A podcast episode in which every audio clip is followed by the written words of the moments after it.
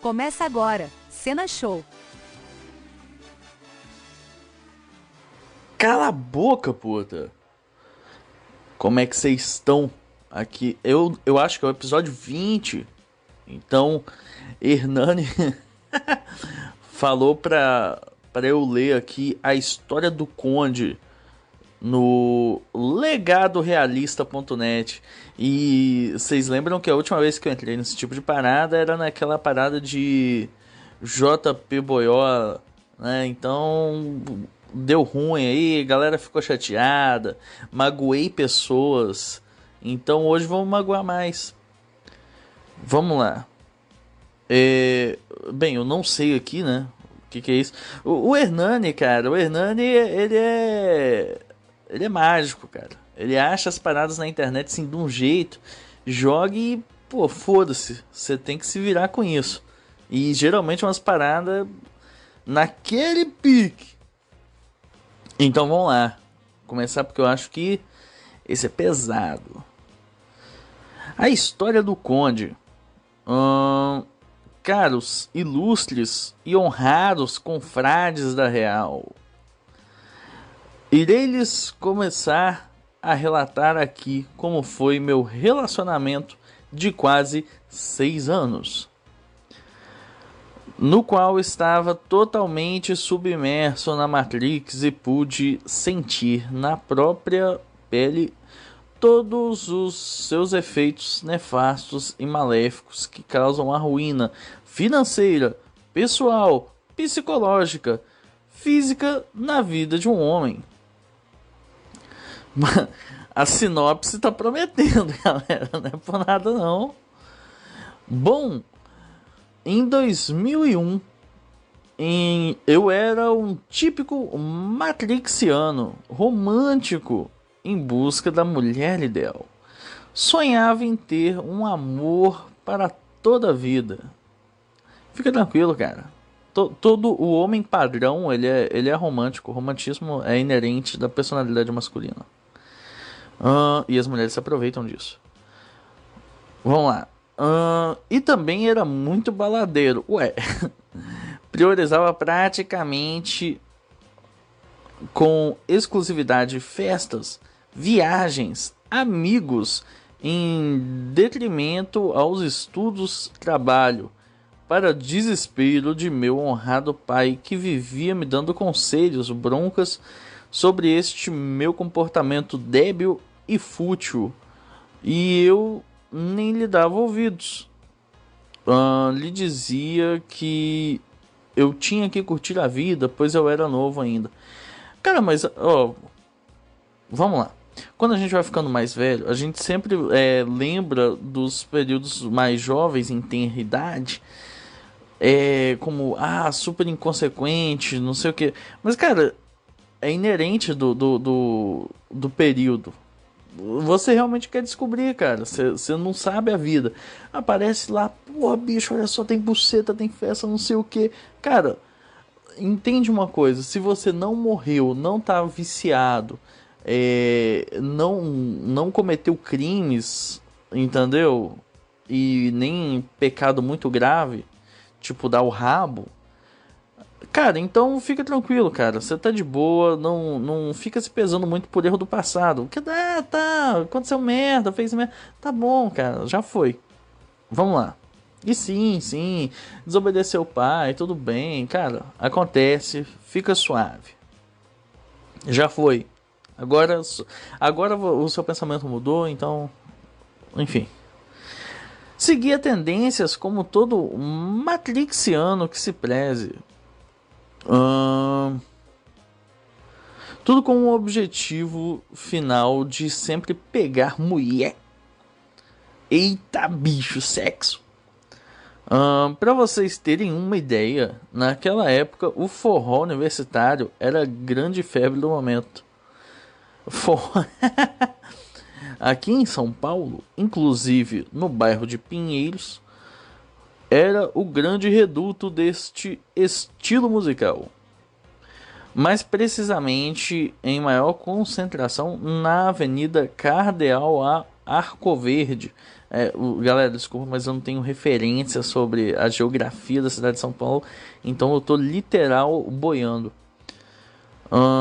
e eu, para me sair bem nessas baladas e pegar mulher, comecei a fazer, pasmem, aulas de forró universitário. Porra, mano, vou te mandar o papo 10, cara. Porra, uma aulinha de dança aí é legal. Eu falo, cara, eu aprenderia a dançar tango na moral, cara. Eu, ah, onde que eu vou dançar tango? Cara, não existe isso, cara. Eu só. É simplesmente porque eu botei na cabeça, entendeu? Eu vi perfume de mulher e, e quero ser igual ao Patino, entendeu? Cego e dançando tango com novinha. Enfim, ao final deste ano, estava mais uma vez em todos, como em todos os anos anteriores, programado com meu primo a nossa costumeira viagem de fim de ano que fazíamos para o interior de Minas Gerais. Eita porra, comer as mineirinhas. E, nessa época, Hernani Carreira fazia a barba todos os dias para parecer mulher. Enfim, era um sábado, mas mais precisamente dia 1 de dezembro. Voltava eu da minha aula de forró e passei na casa de um amigo meu, Vicente, nome fictício. Vince! Chegando lá, ele estava no portão junto com, a garo com uma garota. O cumprimentei e ele me apresentou-a Uh, se chamava Lívia, nome fictício. Liv, Liv, Liv, Liv, Liv. Uh, era sua nova namorada. E eu havia passado lá na intenção de marcarmos alguma balada, mas vi que ele já estava amarrado.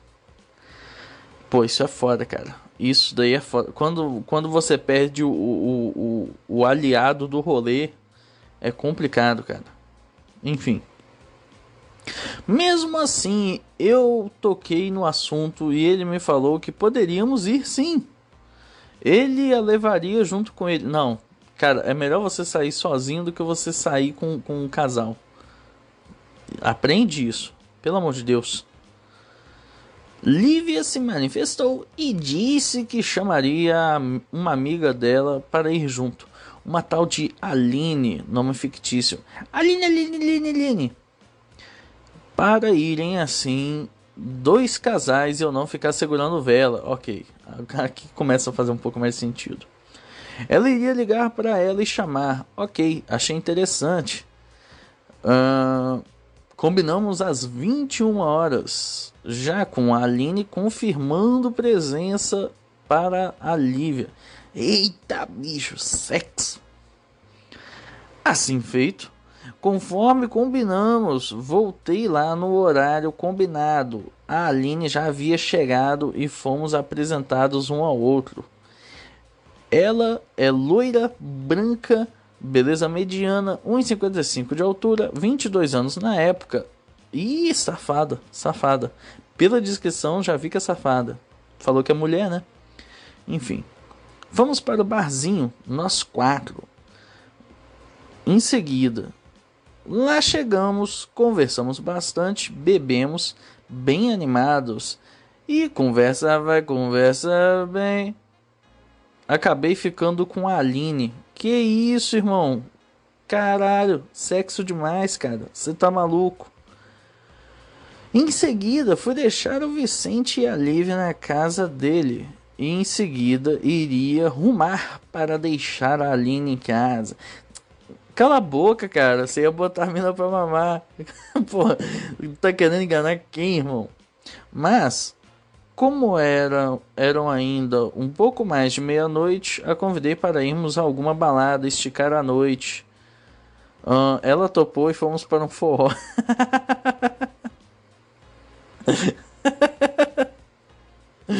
Cara, é, é porque. Enfim. Uh, ficamos lá até 5 da manhã, embora tivéssemos ido em uma balada dançante. Ficamos a noite toda sentados, bebendo e nos beijando o tempo inteiro. Eita, bicho, meu peru tá todo assanhado só de ler essas palavras. Uh, nos conhecendo melhor, claro, pode crer, meu amigo. Aquela dedada que depois você pega, levanta, aí segura no pescoço, aí finge que vai beijar o pescoço, dá aquele. Tá querendo enganar quem, irmão? Enfim. Uh, a esta altura, estava completamente apaixonado por ela. E emocionou Amor à primeira vista. Nossos gostos, ideias, pensamentos eram muito parecidos, batia tudo. Cara, que um boquete bem feito não faz na vida do homem, né, bicho? Caralho. No dia seguinte, domingo. Sunday, Bloody Sunday. Uh, nos ligamos e ficamos com todo aquele papo meloso. Ai meu Deus do céu. É mesmo, nessa época, é... se você era tipo, caralho, Carol, sou, sou muito brabo das internet, você mandava SMS. Enfim. Cheio de declarações um para o outro por vários minutos, mas não saímos. No dia seguinte, nos falamos e combinei de buscá-la no serviço para ficarmos juntos. Uh, e assim seguiu. Durante a semana, sempre eu indo todos os dias vê-la. É a piroca invernizou, né, fi? O amor juvenil é bonito, cara. É. é... Ó, você, você pensando assim, nossa, essa é a mulher da minha vida. E ela pensando assim, caralho, bicho, daqui a pouco ele vai querer comer o cu. É assim que funciona, cara. É bonito. No sábado, fez uma semana que nos conhecíamos. Ah, meu amigo, era a hora de, de comprar aliança, hein? Vamos lá. E eu não pensei duas vezes em oficializar nosso namoro. Caralho, cara. Como disse o Hernando, falei lá em cima, acertei aqui embaixo. E comprei um par de aliança prateada de compromisso. ah, cara, cala a boca, mano. Meu Deus do céu, bicho. Uma semana de. Que isso, cara? Não, isso, pô, o cara era baladeiro do forró. Meu Deus do céu, que coisa feia, cara. Vamos lá. À noite, fomos a um barzinho. Cara, isso, isso tem um potencial. À noite fomos a um barzinho e lá me declarei para ela. Disse que amava e ela retribuiu que bonitinho. Em seguida, uh, pedi em namoro e coloquei aliança no seu dedo. Posteriormente, ela colocando no meu. Ih, caralho, cara. Domingo, marcamos de ir ao forró. Ih, e ela me pediu para que uma amiga dela, Karina, Cari, Cari, Cari, nome fictício, fosse conosco. Ih, Rapaz, já vai rolar homenagem. Fomos nós três. Chegamos lá, eu parei o carro e rumamos para o rolê. lá fora, em frente à balada, paramos em um boteco para fazer um esquenta. quando surgem dois caras que abordam Karina. E. Eita porra. Ela se afasta, começa a conversar e em seguida a Karina chama a Aline lá. E ela me pede licença e vai. Eita porra, rapaz. Que isso, irmão? Um dia de namoro já, já, já vão rachar essa mulher no meio. Vamos lá. Eu tenho que manter a seriedade, né? Eu fiquei observando e pela reação deles dois e delas, uh, já ganhei qual que era a parada ali. Eram esquemas antigos em comum. Toda vez que elas iam para lá e eu ali estava quebrando provavelmente. Uh, peraí, não, pera que tá. Eram esquemas antigos em comum toda vez que elas iam para lá e eu ali estava quebrando provavelmente o da Aline. Dito e feito. Quando ela voltou, coloquei, lhe coloquei na parede. Ela negou de início, mas confirmou. Ih! Cara, se ela já. Se ela começou a negar, não abriu o jogo. Ah, meu amigo. Ai, ai, ai. Eita porra, caralho. Mas dizendo que não rolava mais nada e eu acabei acreditando. Eita, ei, eu, vida de gado. Enquanto isso, a Karina ficou com outro cara. Eita porra. Discutimos, mas em seguida. Cara, esse é o segundo dia de namoro do, do cara, mano. Discutimos, mas em seguida. Ficamos de boa, entramos na balada, dançamos um pouco e voltamos para a mesa, no qual ficamos só de amasso e beijo. Nisso rolou um clima e lhe sugeri sairmos dali para um motel. Ela foi conversar com a Karina, que não se opôs, pois, pois iria voltar com seu paquera. Ó, só quero recapitular para vocês. Esse cara é de São Paulo. Ele tá numa viagem, entendeu? Que ele fica aí um mês em Minas. Na primeira semana ele já começou a namorar com uma mina que não é da cidade dele, que é de distância. Qual a chance disso dar certo? Enfim, só tô deixando aqui pra, pra quando chegar na, na hora que acontecer o que eu acho que, eu vou, que vai acontecer, entendeu? Vocês pensar assim, pô, pode crer, cara, o Senna tá, tá, tá ciente. Enfim, vamos lá. Saímos do recinto e rumamos ao motel. Iríamos ter nossa primeira transa. Que isso, irmão? Você ficou saindo a semana inteira com a mina e nem botou o peru pra dentro. Eita! Caralho, cara! Cara, porra Vamos namorar. Com uma semana, cara, eu quero. Ai, ai, ai, ai, ai, ai, ai. Enfim, iríamos ter nossa primeira criança. No dia seguinte, que isso, cara? Nem falou, pô, como é que rolou o negócio. No dia seguinte, domingo, eu, como bom matrixiano romântico, lhe enviei um buquê de rosas por conta da noite que tivemos. Caralho, mano, então vai tomar no cu. Uh, e à noite uh, nos vimos de novo e fomos novamente para o motel. Eita bicho, sexo! Ou seja, ela começava ali o seu chá de buceta. Ué, cara, nem precisava, porque antes você já foi trouxa. E assim seguiu. Todos os dias nos víamos, nos ligávamos, era massa e eita bicho, sexo o tempo inteiro.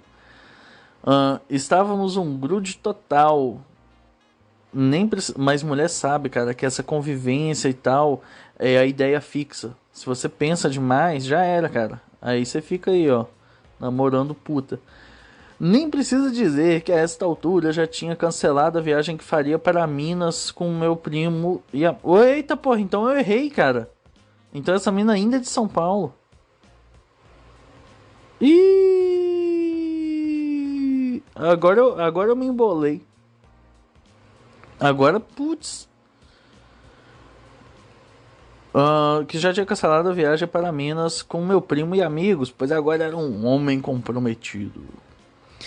No final do ano, um antigo amigo do meu pai o convidou para passar as festas de fim de ano no apartamento dele no Guarujá, boy pois iria para o interior de São Paulo e lá ficaria vazio. Meu pai não quis e como eu o conhecia também, perguntei se não poderia ir com a minha namorada.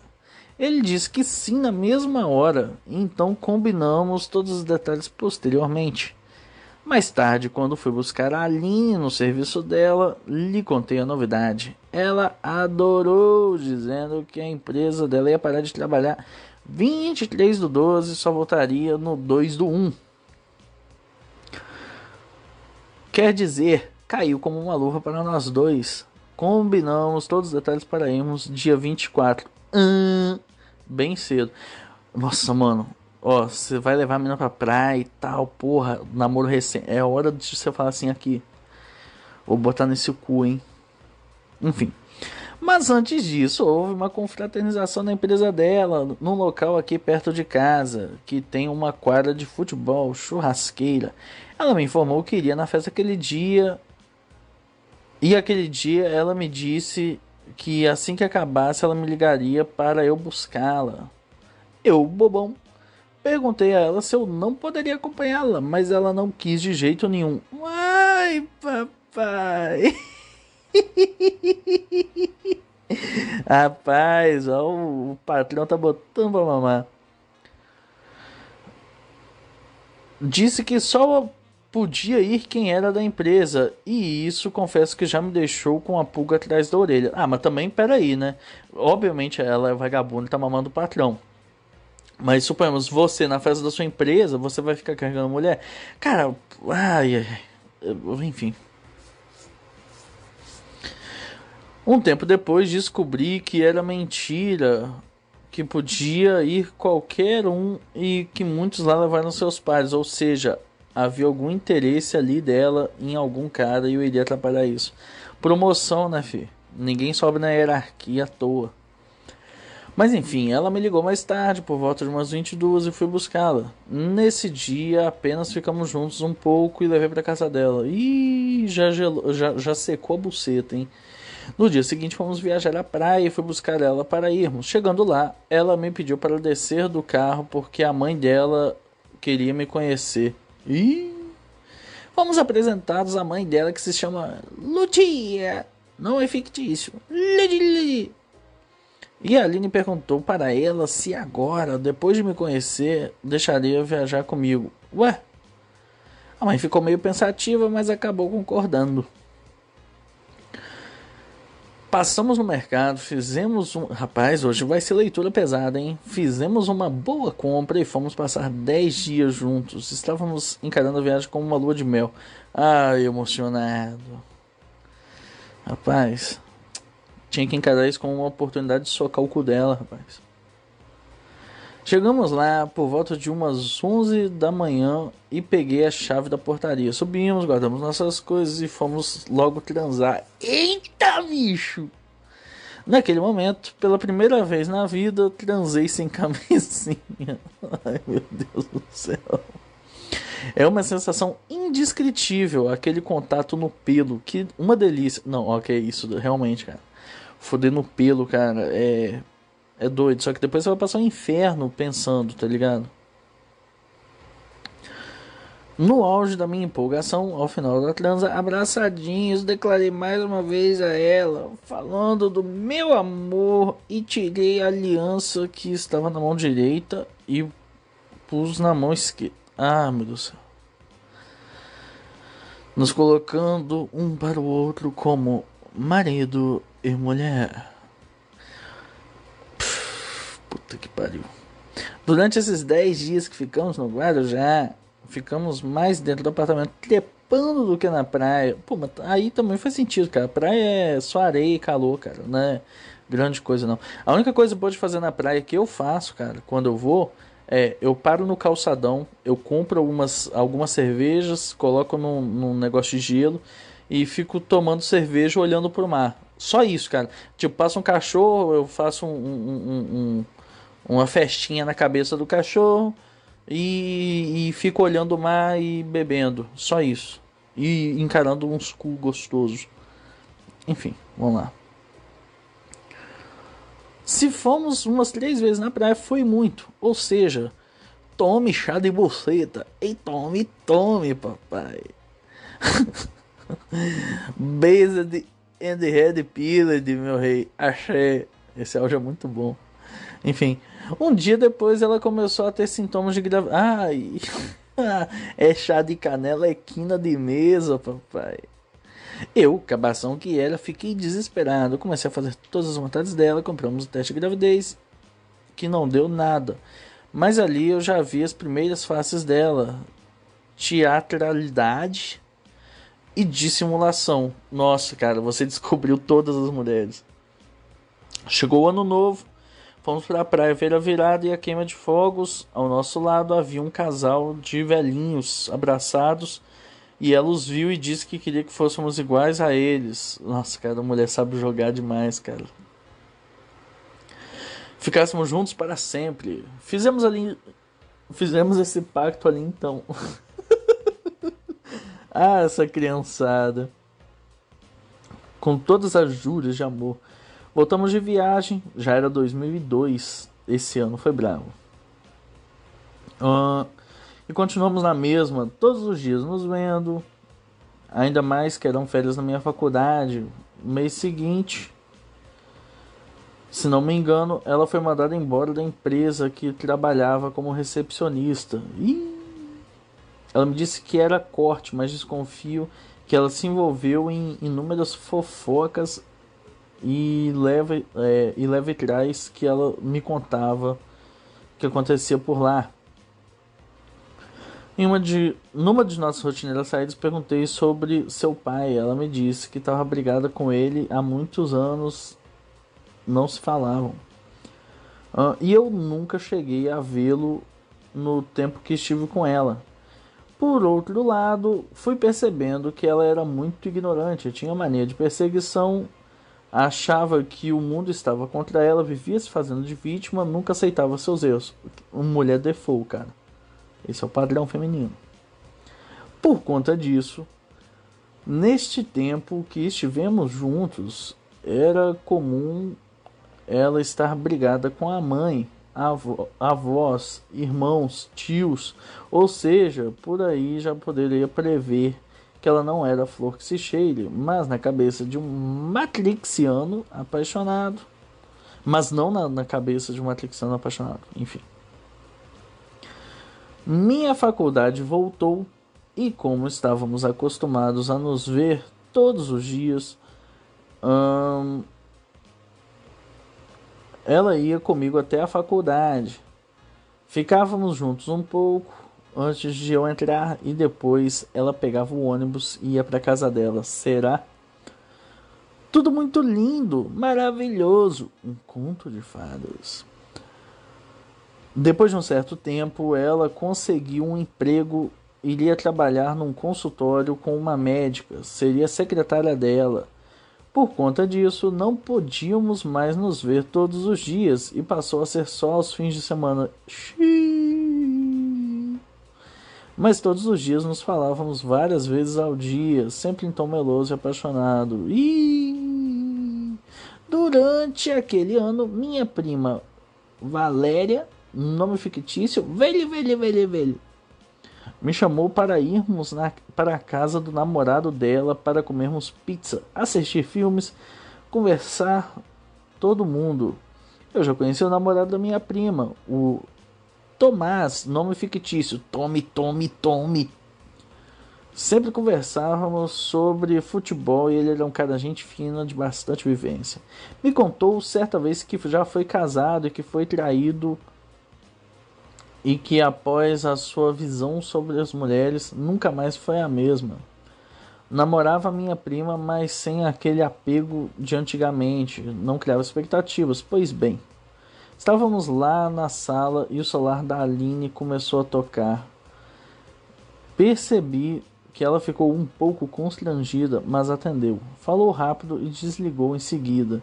Eita porra!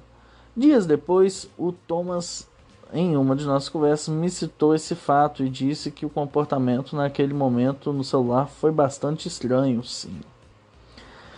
Disse para ficar esperto com ela, porque ele via nela uma espertinha vadiazinha baladeira. Caralho! Descopou Betinho emocionado, filho.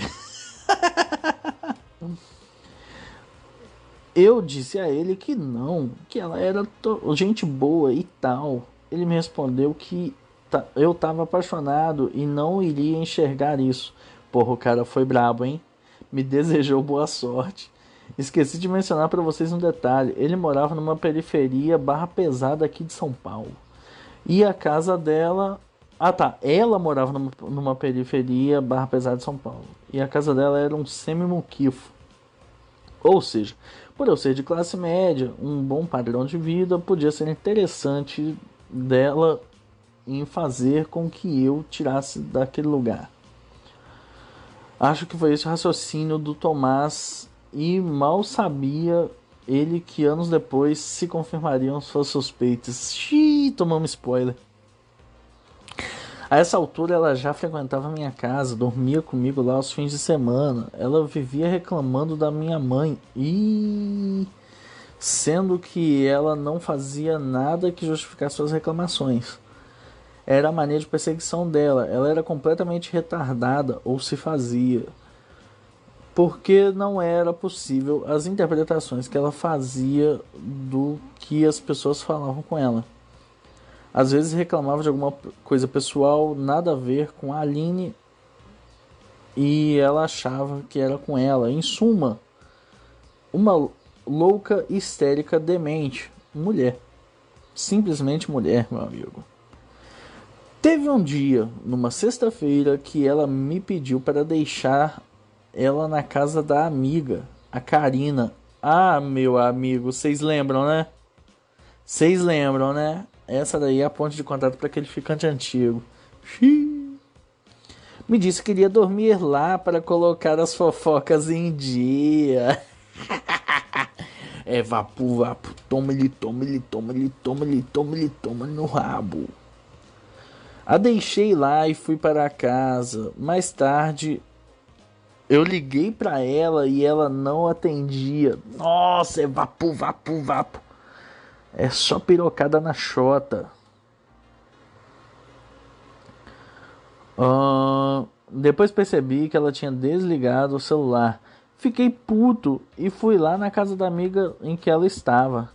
Cheguei lá e toquei a campanha milhares de vezes e vi que não tinha ninguém. É, rapaz, estava fofocando no pau, meu amigo. Ou seja, havia mentido e tinha saído para não sei onde com a amiga.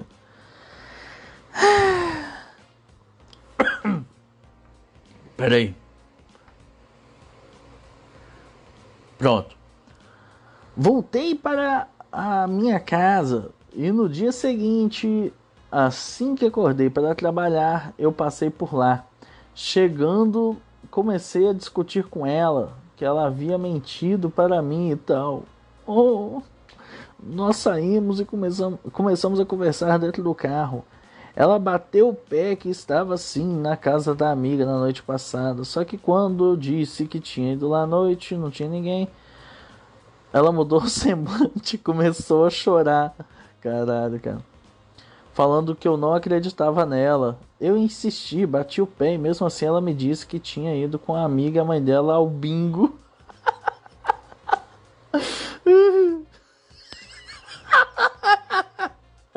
Ê, bingão, hein? Não acredito. cara, o cara da mulher nem arde pra ela falar uma merda dessa, né, bicho? Não acreditei muito, mas acabei revelando, é, relevando isso e fomos em frente. No dia dos namorados daquele ano, quis fazer uma surpresa a ela e paguei a diária em um motel caríssimo aqui em São Paulo. Ela gostou da ideia. Fomos para lá, levamos uns lanches para comer. Chegando lá, começamos o sexo. Eita, bicho! Tava bom e tal, de repente, de forma estranha, ela pede para parar, pois, segundo ela, tava sentindo dores. Hum. Esquece, esquece, meu amigo. Isso daí. Puta que pariu, cara. Não existe. Ó. Hernani Carreira já cantou essa pedra. Começou com essa parada aí sai fora, sai fora. Quer dizer, aqui dá pra ver que ele já tinha que ter saído fora, porra. No, no, no, no primeiro dia de namoro, né?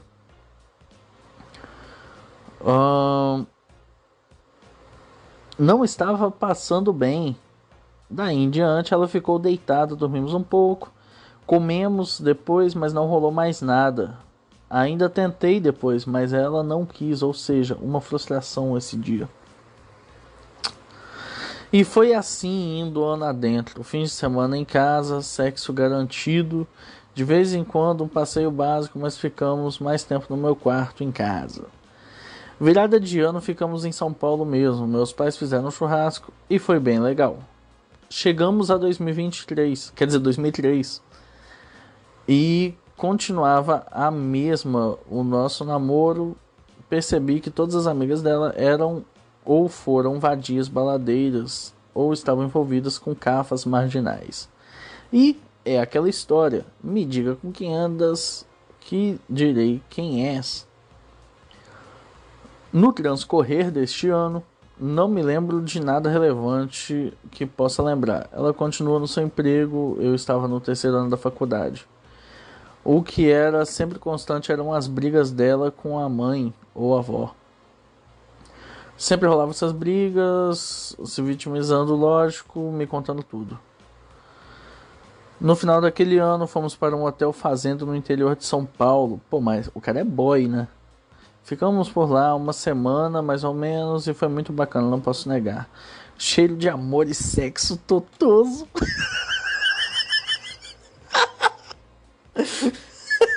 o cara escreveu isso mesmo. Ai, meu Deus. Em 2004, meu último ano de faculdade, naquela altura estávamos com 3 anos de namoro. Ela ganhou um cachorro da minha mãe e deu o nome de Benny, nome fictício. Que isso, cara? Até o cachorro, cara. Não do Benny, Benny, Benny. Ela sempre foi apaixonada por cães. E olha, ó. Vamos de dog pill, hein? Ela sempre foi apaixonada por cães e por conta disso tratava o Benny como um filho, uma criança. Gastava parte do seu salário com rações, brinquedos e demais futilidades. Ela me fazia ir em pet shops com ele, com ela para isso. A esta altura eu havia engordado bastante. No começo do namoro eu estava com 92 quilos. Três anos depois, engordado mais de 20 quilos. Uma vergonha, comodismo e relaxo imensos. Bom, comecei a fazer dieta na academia, perdi uns 15 quilos, fiquei magrinho de novo. Ela vivia me dizendo que sempre gostou de caras gordinhos e não ligava para isso. É, meus amigos, olha só, a mulher te sabota porque ela diminui seu valor de mercado para diminuir a, a, a, concorrência. Mas, pelo que pude ver de seus namorados anteriores, nenhum deles era gordo. Pelo contrário, acho que ela me dizia isso para engordar, ficar feio e não chamar a atenção de nenhuma Outra garota, outra descoberta dela, o egoísmo e a falsidade, comportamento default. Bom, comecei a fazer estágio em uma escola particular. Tinha uma estagiária, a Gisele. Ó, pelo visto, a Gisele é o real nome, não colocou nome fictício. Junto comigo, começamos a criar e começamos a criar afinidades. Ou seja, galera, convívio, cara. O convívio é, é, é onde não existe isso. Ai, eu, eu me apaixonei. Cara, convívio ideia fixa.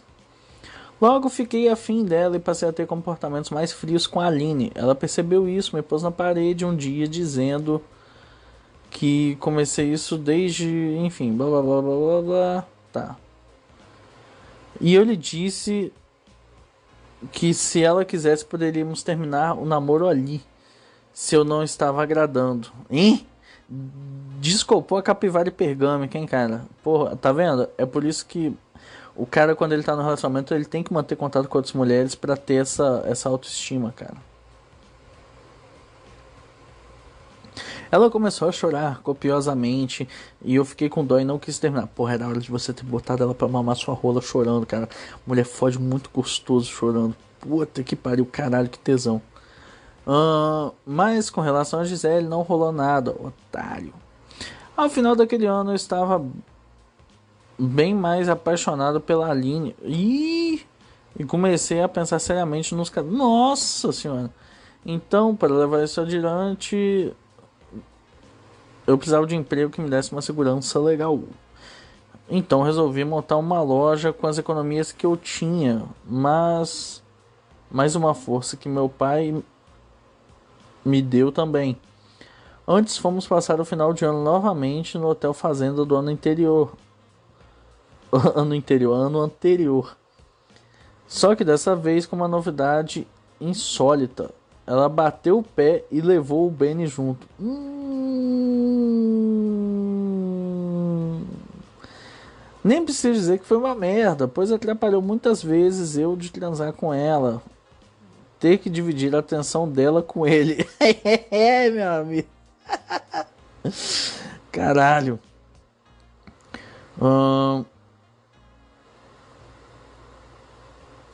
Tive que dividir. Ah, tá. Fora que ela me pedia para passear com ele de manhã e um monte de pelos que ele soltava. Discutimos uma vez uma bosta. Mas mesmo assim, estava empolgado com 2005, o ano que viria uh, à frente do meu próprio negócio, vislumbrado com a ideia de me casar com um grande amor da minha vida. Mal sabia que seria o começo do grande inferno e ruína que se tornaria a minha vida a partir daquele ano. Opa, parece que a gente está chegando no terceiro ato. Então tá, vamos lá. Parte 2: A decadência. No início de 2005, começo do meu começo em meu novo negócio, contratei dois funcionários, uma moça para ficar de caixa e um cara que seria atendente. Foram duas pessoas que já conheci de longa data e me passavam muito confiança. Mais tarde, iria ter uma grande decepção e dor de cabeça com um deles. E o cara vai, vai botar a mina dele para mamar. Pois bem, trabalhava em ritmo forte, exaustivo, todos os dias, por volta de 12, 14 horas por dia. Não vou negar que nesse início eu tinha um bom retorno financeiro, mas estava sendo muito cansativo e estressante. A Aline, novamente, estava desempregada, tinha saído do consultório, mesmo assim, eu estava ajudando em algumas despesas dela pessoais. Ela começou a mostrar a outra face dela: comodismo e preguiça. Cara, simplesmente comportamento padrão da mulher, cara. A vagaba, ao invés de um dia após ser demitida já correr atrás de um emprego, ficava na casa dela sem fazer porra nenhuma, esperando cair um emprego do céu. Cara, mulher. Mas pior que do nada, após um contato com uma amiga dela, conseguiu emprego em uma cooperativa. Ela seria recepcionista. É, meu amigo, ó, não sei não, hein. Ela era uma gastadora compulsiva, pois além de comprar suas utilidades, tinha os gastos inúteis com cachorro. Torrava toda a grana do salário, mais a grana do vale transporte, vale refeição e pior que ela não ajudava em nada dentro de casa. Pelo contrário, vivia reclamando da mãe e avó dela claramente sem motivo. E porque elas ajudavam. E isso porque elas ajudavam. Nem precisa lhes dizer para quem sobrou dar o dinheiro da passagem da alimentação para ela, não é? E isso eu mesmo. Uh, inclusive teve dias dela sair tarde para almoçar perto do serviço dela. E os restaurantes da sala não estavam servindo almoço. E ela, sem menor cerimônia, me pediu e eu saía do meu comércio para ir levar marmitex para. Ah, vai tomar no cu também, hein? Saía da Zona Sul para levar rango lá na Liberdade. Estava completamente cego cada vez. Pô, os caras. É, vamos lá. Continuávamos na mesma rotina, só que agora, devido ao meu ritmo na loja, praticamente não saímos mais. Eram raros esses momentos, passando os finais de semana em casa vendo filmes e transando apenas. Já havia engordado tudo de novo o que havia perdido no ano anterior. E mais um pouco por conta do meu trabalho acomodação relaxo da minha parte. Tava bem gordo mesmo. E assim seguiu até julho daquele ano. No dia dos namorados, fomos a um barzinho, o mesmo em que tinha pedido namoro e dada aliança de compromisso. Estava passando um jogo no telão, Corinthians versus River Plate, pela Libertadores, e o local estava cheio. Nisso, na mesa ao lado, tinha uma turma com garotas histéricas que gritavam e berravam o tempo todo. Aquilo estava me deixando nervoso e logo a Aline percebeu, mas do jeito dela me perguntou se eu estava olhando para as garotas. Caralho, bicho, é isso. O cara já, já tá puto. Aí a, a mulher ainda bota mais uma pressão na, na turbina. Ele disse que elas estavam me incomodando com toda aquela gritaria des desnecessária, mas mesmo assim ainda discutimos de leve um pouco. Ficamos mais um pouco ali e fomos embora. Chegando em casa, ela me fez uma surpresinha. Vestida com uma lingerie diferente, transamos rapidamente. E eu, por estar muito cansado, dormi em seguida. Tudo bem, meu herói. Você se esforçou pelos três minutos. No dia seguinte, nós acordamos, ela estava diferente, se arrumou rapidamente, fui levar ela no seu serviço, como sempre fazia segundas-feiras. Ela estava muito mal-humorada, reclamando que meus pais não gostavam dela. Por que será, hein, puta? Que ela não estava gostando muito desse negócio de todo final de semana ficar na minha casa. E eu lhe disse que não tinha nada a ver. Meus pais gostavam dela sim em partes. Aí, parênteses, em partes, pois eles me diziam que não gostava muito do jeito dela, para eu ter cuidado e ficar esperto. Fecha parênteses. É, meu amigo, aqui, ó. Enfim. Na verdade, eu tinha muito medo de perdê-la, maquiava as situações, fazia vista grossa, o meu apego a ela cada dia era cada dia maior. Pois por isso que eu fazia todas as suas vontades, a mimava desse jeito, movido por este sentimento débil que eu tinha. Uh, a deixei no trabalho e fui para o meu em seguida. Mas ela durou muito pouco nesse emprego, acho que uns três meses apenas.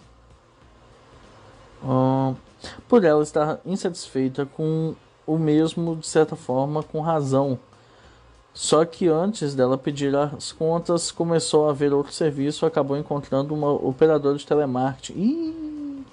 Com o novo emprego garantido, pediu demissão da cooperativa e seguiu rumo a nova ocupação.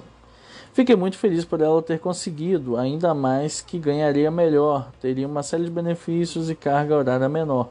Mal sabia eu que era o começo da minha ruína financeira e psicológica e faria mudar completamente o comportamento. Cara, telemarketing, vocês estão ligados, né? É só chula e gente maluca que trabalha lá. Enfim. O prédio que ela começou a trabalhar como operadora de telemarketing se localizava próximo do antigo emprego. Ai, ai, ai, também na Liberdade. Ela diz, ela antes fez o treinamento que durou, se não me engano, uma semana. Eu ia levar ela e buscar todos esses dias. Depois ela começou a trabalhar. Um dos benefícios é que ela tinha disponível era fazer uma faculdade dentro do próprio prédio em que trabalhava, graças a uma parceria da empresa com uma faculdade bem conhecida. E assim ela começou a fazer faculdade. É, meu amigo, aqui começou, hein? Quer dizer, não, porra, já começou. Enfim, só tá piorando. E assim ela, ela fez, começou a fazer faculdade, que seria após ela sair do seu expediente, se não me engano, às 19 até às 22 como eu só buscava nas sextas e vez ou, ou outra durante a semana, era comum chegar em casa quase meia-noite. Uh!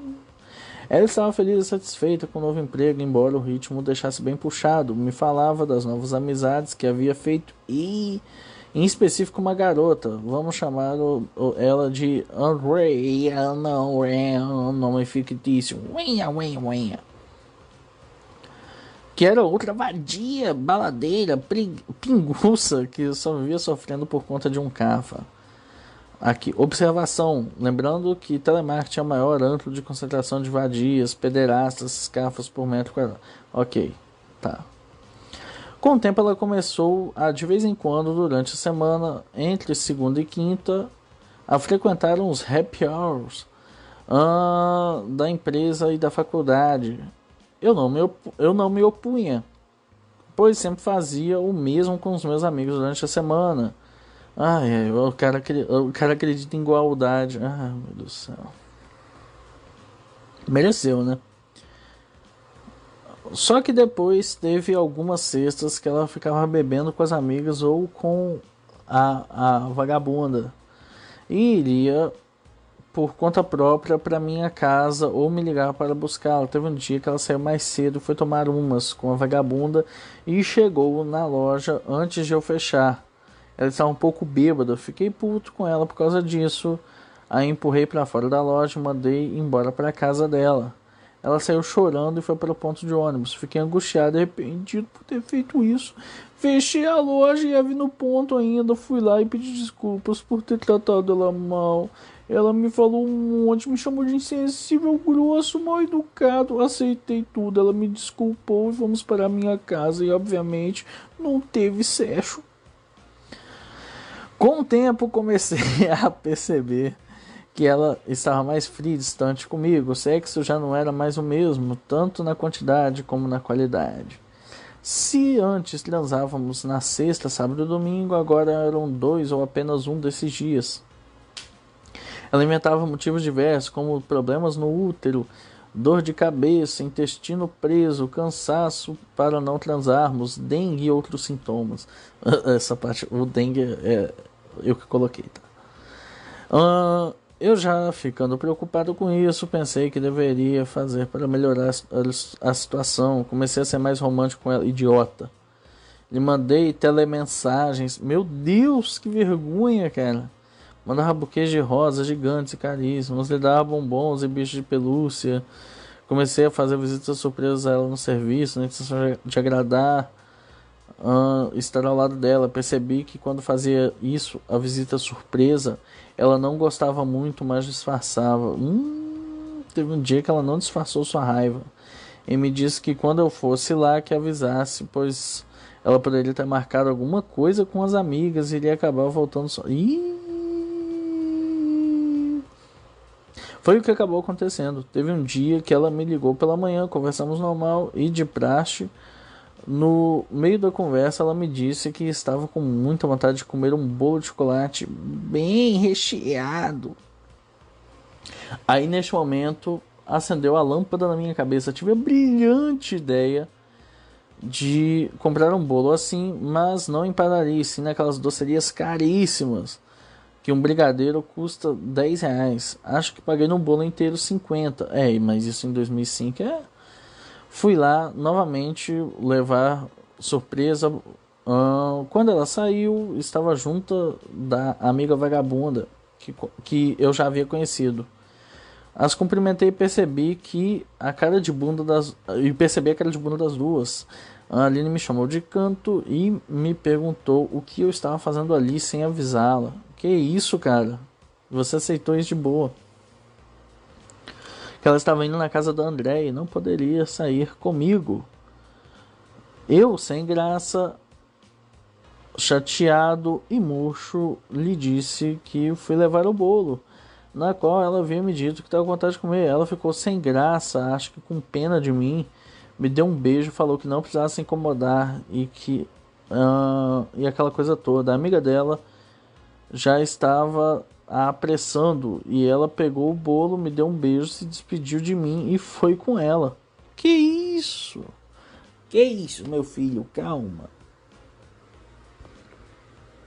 Peraí, eu me perdi, hein? Ah, tá.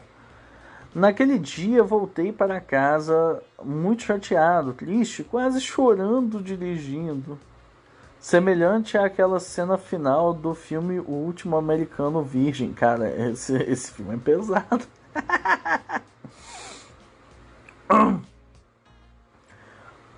hum, por conta dela me tratar assim, feito um lixo, sendo que eu estava fazendo de tudo por ela, mas é por isso, cara. Sendo bom, prestativo, carinhoso, fiel, romântico, não estava entendendo mais nada Uh, minha cabeça estava completamente confusa com tudo aquilo que estava acontecendo. Essa mudança brusca de comportamento não sabia mais o que fazer.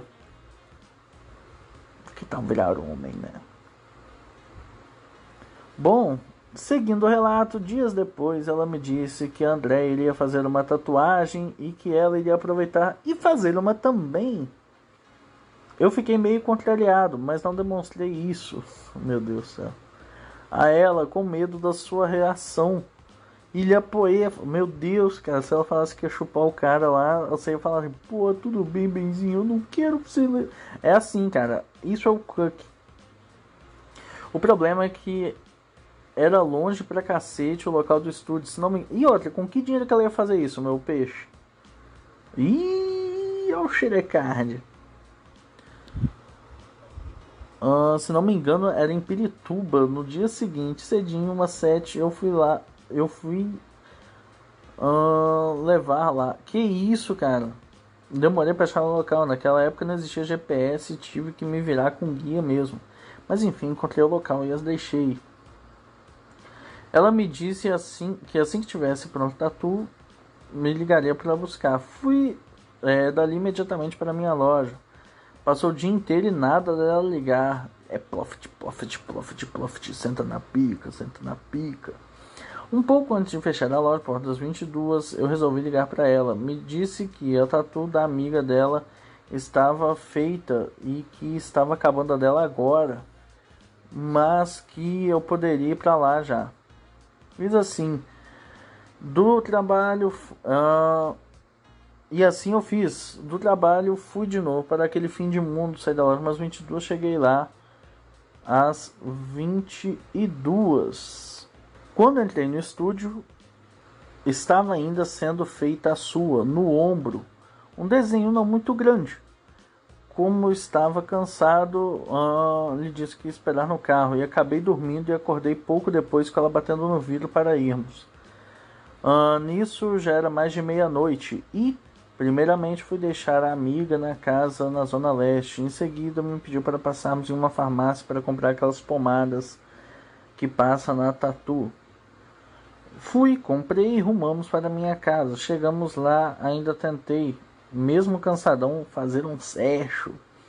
Mas ela prontamente se negou com a desculpa que a tatu estava doendo e ela estava indisposta. Ah, meu Deus do céu. Nisso era fim de ano.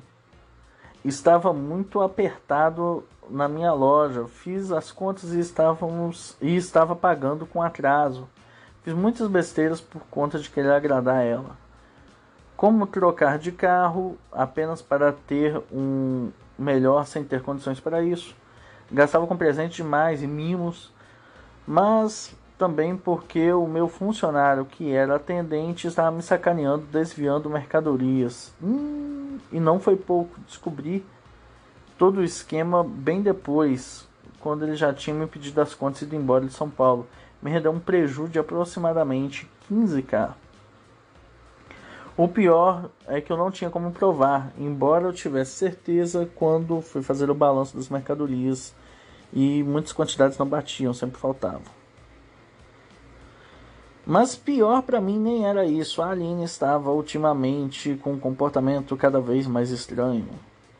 Evitava a todo custo fazer sexo comigo um, e quando fazia. Peraí.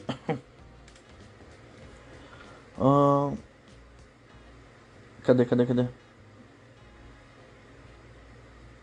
E quando fazia era de forma rápida e de má vontade. Os nossos fins de semana juntos foram drasticamente reduzidos. Se antes ficávamos sexta até segunda, ultimamente estava sendo sábado à noite até domingo à noite. Ela começou a sair com as amigas praticamente toda quinta e sexta. Para desespero meu, que ligava em seu celular estava sempre desligado. Ligava para a casa da mãe dela, que ficava chateada com a situação e não sabia onde ela estava. Sempre estava chegando por volta de uma da manhã. E E eu achando que estava tudo bem, ela tinha eh, que ela tinha que sair com as amigas e eu com os meus amigos. Ai, meu Deus achava que essa fase ruim nossa era passageira e que o amor que a gente sentia um pelo outro era grande e iria superar a crise. Ledo engano, quão bobo, trouxa, otário e ingênuo eu era. É, meu amigo. Vou concordar com você. Rapaz, mas esse, esse brother escreve, hein? Putz pra mim tá, tá sendo um martírio, cara, porque, pô, né, como vocês sabem, eu não sei ler. Enfim, um dia a situação se tornou insustentável e num sábado ela não quis vir para casa e eu liguei para ela tirando satisfações. Quando é, perguntando o que estava acontecendo, ela me disse que não dava mais, que ela queria ficar um tempo sozinha. Ih, plofit, plofit, plofit, plofit, soca na pica que eu estava sufocando ela. Entrei em desespero, quase chorando, pedi a ela para que não terminássemos. Acabou, meu amigo. Que eu iria melhorar. Não iria ser tão grudento, queria respeitar a vida pessoal dela, queria fazer. De tanto eu insistir, ela acabou voltando atrás e não terminamos. É, meu amigo. O inferno só começou. Muito tempo depois eu iria me arrepender amargamente de não ter terminado tudo ali e recomeçado minha vida aqui ali mesmo que ah, peraí que ali o destino estava me dando uma grande oportunidade de sair daquela merda toda, mas não consegui enxergar isso aquele dia. Teria me poupado muito tempo, dinheiro e sofrimento. Caralho, bicho, pera aí, eu vou dar um tempo. Vou, vou tomar uma água e eu volto para terminar. Puta que pariu, grande demais, muito texto. Voltamos. Nisso, empurrando com a barriga, passamos o fim de ano juntos na minha casa com os meus pais. Diferente dos outros anos, meus pais já não tinham a mesma empolgação com a Aline. Acho que já percebendo a forma que ela me tratava e não me enxergava. E eu não enxergava. Minha mãe fez um jantar, comemos, subimos para o meu quarto e deitamos na cama. Em seguida, em seguida transamos, mas mesmo assim ela estava se comportando de uma forma muito diferente. Ela estava triste, distante, fria. Em seguida, mais tarde, depois da meia-noite e virada de ano, apareceram lá em casa o Vicente e a Lívia. Ah, tá. Os que apresentaram ela. Ficamos nós quatro lá fora conversando e de repente as duas se afastaram de nós, eu e Vicente, para lá, segundo ela, falar de assunto de mulheres. Não engoli essa, porém, não. E embora não estivesse ouvido, não, não estivesse ouvido, enfim, o teor da conversa percebi nesse ângulo. Não, não, nossa, cara, percebi que nesse ângulo tinha caroço. Peraí, peraí. Eu perdi o um embalo. Chegamos a 2006 e eu não tinha passado o meu ponto comercial para frente. Dias depois apareceu uma ótima chance que um amigo do meu pai estava propondo.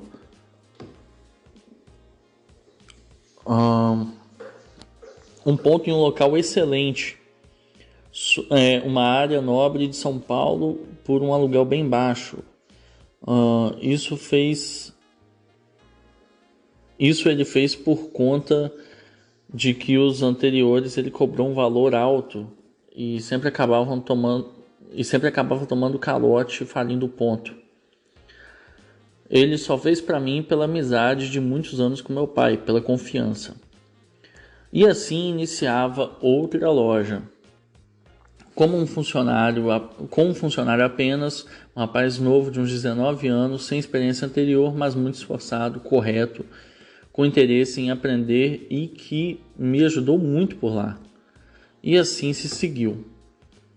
Consegui em alguns meses sanar o prejuízo que tive na loja anterior e comecei a levantar bem o ponto deixando bem repleto de mercadorias, sem deixar faltar nada, o tornado em pouco tempo um dos melhores da região. Voltando ao meu relacionamento, a Aline continuava com seu comportamento. Um dia ela foi até a minha loja esperar eu fechar porque iríamos sair junto com Vicente e a Lívia para um barzinho. De repente, lá na loja o celular dela toca a sua amiga no serviço. No meio da conversa, eu escuto ela dizer para a vadia: Ah, tá indo, né, amiga? Você sabe como é isso. Eu olho assim, não tem nada a ver, mas deixa eu te explicar. Mas é forte. Do... Uh, pera, eu olho assim, não tem nada a ver, mas não sei te explicar, mas é forte. Do balacobaco. Que isso, cara, balaco. Ali eu fiquei alerta e percebi que tinha outro na jogada. Foi nítido que ela estava se referindo a algum cara que ela estava saindo. Tirei satisfação com ela e ela disse que não era nada demais, que eu era muito desconfiado e ciumento, não tinha nada a ver. Ai, ai, ai, eu estava muito puto com aquilo, por mais que ela explicasse, jogasse a culpa em mim, não tirei da cabeça que ela estava com outro. Fechei a loja, fomos buscar Vicente, mais a Lívia, Uh, e chegamos ao barzinho. Eu mudei o meu comportamento com ela, estava agressivo fumava um cigarro atrás do outro, bebi pra cacete, tomei todas. Nossa, essa época era boa porque não tinha lei seca. Enfim. Além de palavras agressivas, comecei a jogar indiretas nela. Teve uma hora que ela foi ao banheiro com a Lívia e o Vicente me perguntou por que eu estava tão diferente e revoltado. Eu disse a ele que o meu problema era com a Aline apenas, que ele e a Lívia não tinham nada a ver com aquilo. Pedi desculpas a ele por conta disso. Na hora de voltar para casa, voltei dirigindo que nem um imbecil retardado, em alta velocidade e dando freadas bruscas. Hum, tudo isso para expressar a ela minha revolta. É, você estava descontando no carro que devia. Enfim, deixa eu ficar quieto. Cara, você, você tava sentando porrada no carro. Verdade. Ela estava chorando muito a essa altura. Não esboça. Ah, não esboçava nenhuma reação. Meu amigo no banco de trás me pedia para ir mais devagar enquanto a Lívia tentava acalmar a Linda. Que isso, cara? Você tá fazendo isso com a galera no carro? Toma vergonha, cara. Nossa senhora, seu idiota.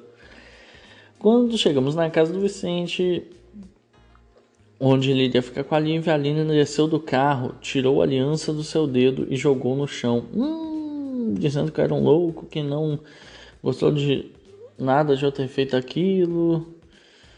Ah, fui para casa chorando, arrependido do que eu tinha feito e dormir. E fui dormir. Nossa. Pô, mas você também é. Pô, você é otário, né, cara? Bem, dá, dá pra ver, né, nesse texto inteiro. No dia seguinte, tentei entrar em contato com ela, mas não consegui. Liguei para o Vicente perguntando sobre ela, me disse que ela.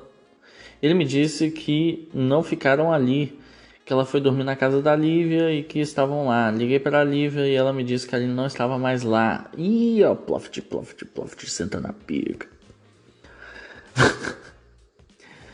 Tinha ido para a casa dela e que não queria falar comigo. Entrei em desespero, liguei para casa dela e a avó dela disse que ela não estava. Desisti e à noite, quando fechei a loja, passei na casa do Vicente.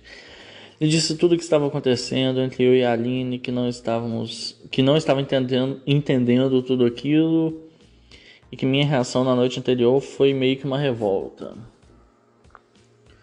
Ele então me abriu o jogo e disse que a Lívia já tinha dito que a Aline estava ficando com um cara da empresa dela fazia alguns meses. E que ela estava totalmente apaixonada pelo cara que estava chateada por ele não largar a noiva que ele tinha para ficar com ela. Nossa, pelo amor de Deus, cara. Uh, ela era apenas um caso dele, um rolo, uma amante, mas ela estava disposta a fazer tudo para que ele ficasse com ela. Até simpatias, magias de amor. ela estava apelando. E ele me disse que ela estava ainda comigo por conta de, caso não der certo o lance dela com a amante, ela me ter com uma carta na manga. Puta que pariu. Ela me via como porto seguro. Oh, e essa, essa Lívia aí, a, a mulher do Vicente, uma puta de uma vagabunda também, né? Porque, não, olha só. Ai, meu Deus do céu. Aquilo tudo caiu como uma bomba na minha cabeça. E eu pude entender tudo o que estava acontecendo, todas as minhas dúvidas anteriores estava sanada com relação ao que o Vicente me fez. Hum, por isso ela estava fria e distante, me dando migalhas de sexo e. Tá. Por isso chegava tarde, seus happy hours, é, com certeza eram horas felizes para ela. Desligava o celular durante a semana, se irritava à toa comigo, era sobre ele que ela se referiu naquele dia na minha loja. Enfim. A partir daquele momento tudo começou a fazer sentido, as peças do quebra-cabeça se encaixaram. Tá bom, já entendemos. No dia seguinte, tentei ligar para ela e ela não me atendeu. Ô, oh, cara, o que, que você tem para ligar, cara? Sai fora. Só acaba, pronto. Uh, ela me disse, liguei para a mãe dela, ela me disse que a, ela tinha ido para o trabalho e que de lá iria ficar na casa da Lívia. E à noite, quando fechei a loja, fui na casa da Lívia e a Aline estava lá. Chamei e fomos conversar lá dentro do carro. Ai, meu Deus do céu. Lhe tirei satisfações, lhe disse que sabia de tudo. Ela começou a chorar e disse que a culpa não é. E disse que a culpa era minha. Que o namoro havia caído na rotina. Que não aguentava mais ir para casa dos meus pais. Que estava trabalhando demais e vivia cansado. Que eu não lhe dava mais atenção. E que definitivamente estava tudo acabado. E que ela iria viver a vida dela. Meu Deus, cara. Eu, resignado e triste com tudo aquilo, fui embora para casa sem rumo e perdi e perdido na vida com toda aquela desilusão. Me perguntei onde havia errado. Cara, esse texto todo. Enfim. Me julguei um merda por achar que não tinha sido homem suficiente com ela e por isso ela se interessou por outro. Oh meu Deus. Aí voltou. Oh, porra! Uh, ou seja, estava assumi assumindo a culpa. Meu Deus, estava totalmente submerso na Matrix, com uma bigorna amarrada em cada perna. Parte 3. Cavando no fundo do poço. Ai meu Deus, cara. Isso daqui tá me dando depressão já. Pera aí. Meu Deus. Bom, ainda no começo de 2006, depois de ter descoberto tudo que a Aline fez, lhe tirado satisfações e ela acaba assumindo o que me fez.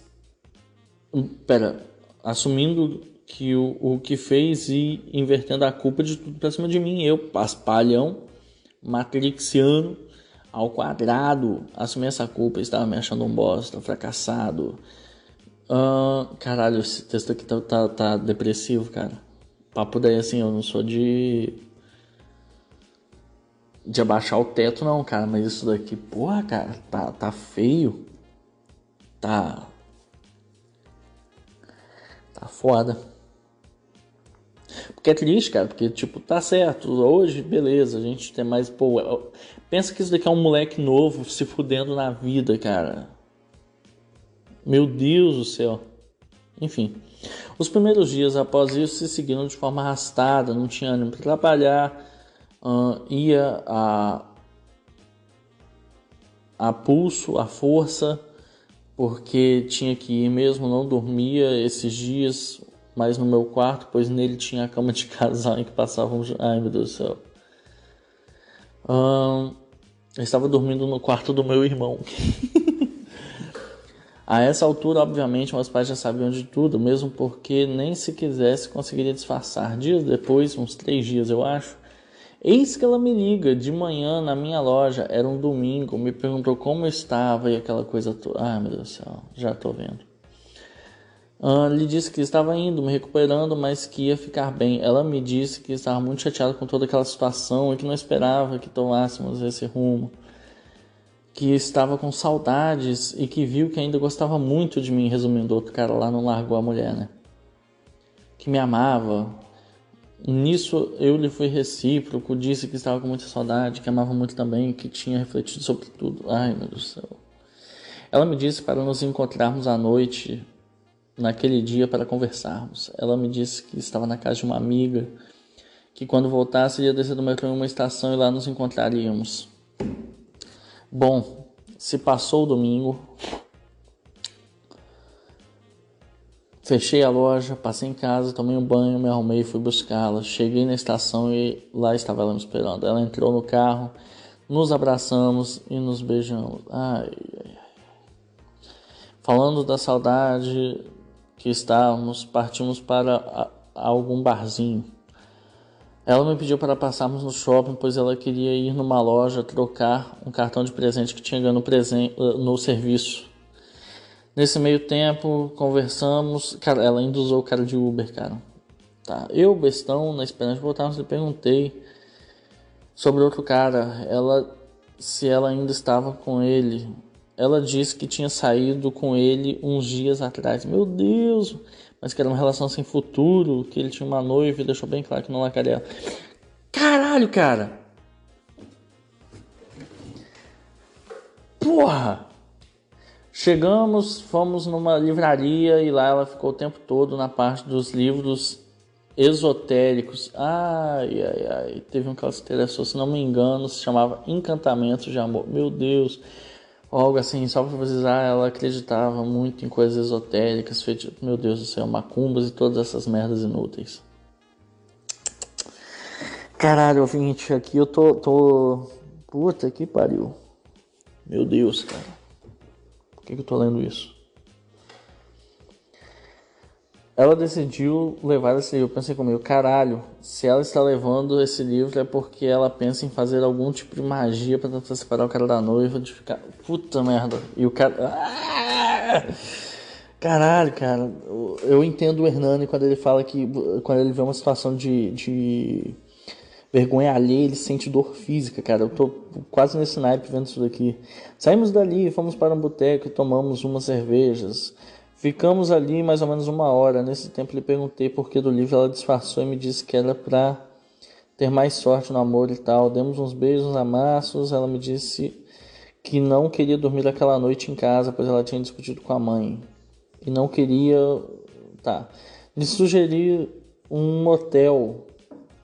Ela disse que tudo bem, mas que não ia rolar nada, que estava cansada. Ai, meu Deus do céu.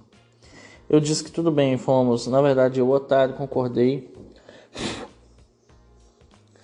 Mesmo falando, mesmo ela falando isso na esperança de chegar lá e ficarmos sós, tá errado. Chegamos lá, tiramos a roupa, ela ficou só de calcinha e sutiã e eu só de cueca camiseta. Deitamos na cama, liguei a TV, meu Deus, cara, que depressão. Comecei a querer beijá-la e tal, e ela levantou disfarçadamente, foi ao banheiro, voltou, pegou o livro da bolsa e começou a ler. Meu Deus! Eu chamei para deitarmos juntos, ela pediu para eu esperar que ela estava dando uma olhada no livro, que já ia. Nisso fiquei assistindo TV e como estava cansado acabei pegando no sono e dormi. Acordamos no dia seguinte. Estava chateado e constrangido com aquela situação. Ir para o motel, ficar semi-nus, os dois não rolar nada demais. Me senti sem bolas e pinto naquele momento. Fui deixá-la em casa e fui para minha loja. Cara, isso daqui tá depressivo demais, cara. A semana se seguiu, nós falamos, peraí, nos falamos todos os dias pelo telefone, óbvio que era eu quem mais ligava, eu pus a minha cabeça naquele momento que eu deveria lutar por ela para reconquistar. Ai, meu Deus do céu.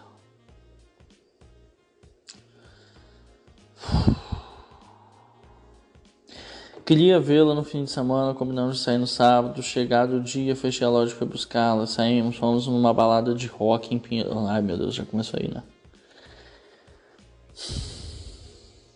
Na volta, fomos ao motel. Diferente da vez anterior, ela estava toda fogosa comigo dessa vez. Chegamos lá, entre beijos e amassos, ela viu na cabeceira da cama aquelas fantasias de motel costumam ter para freguês possa comprar. Ai meu Deus do céu. Tinha uma de enfermeira, ela pediu se podia comprar para ela. Falei para ela abrir, então vestir. Ela pegou, foi ao banheiro, tomou o banho, pôs aquela roupa de enfermeira.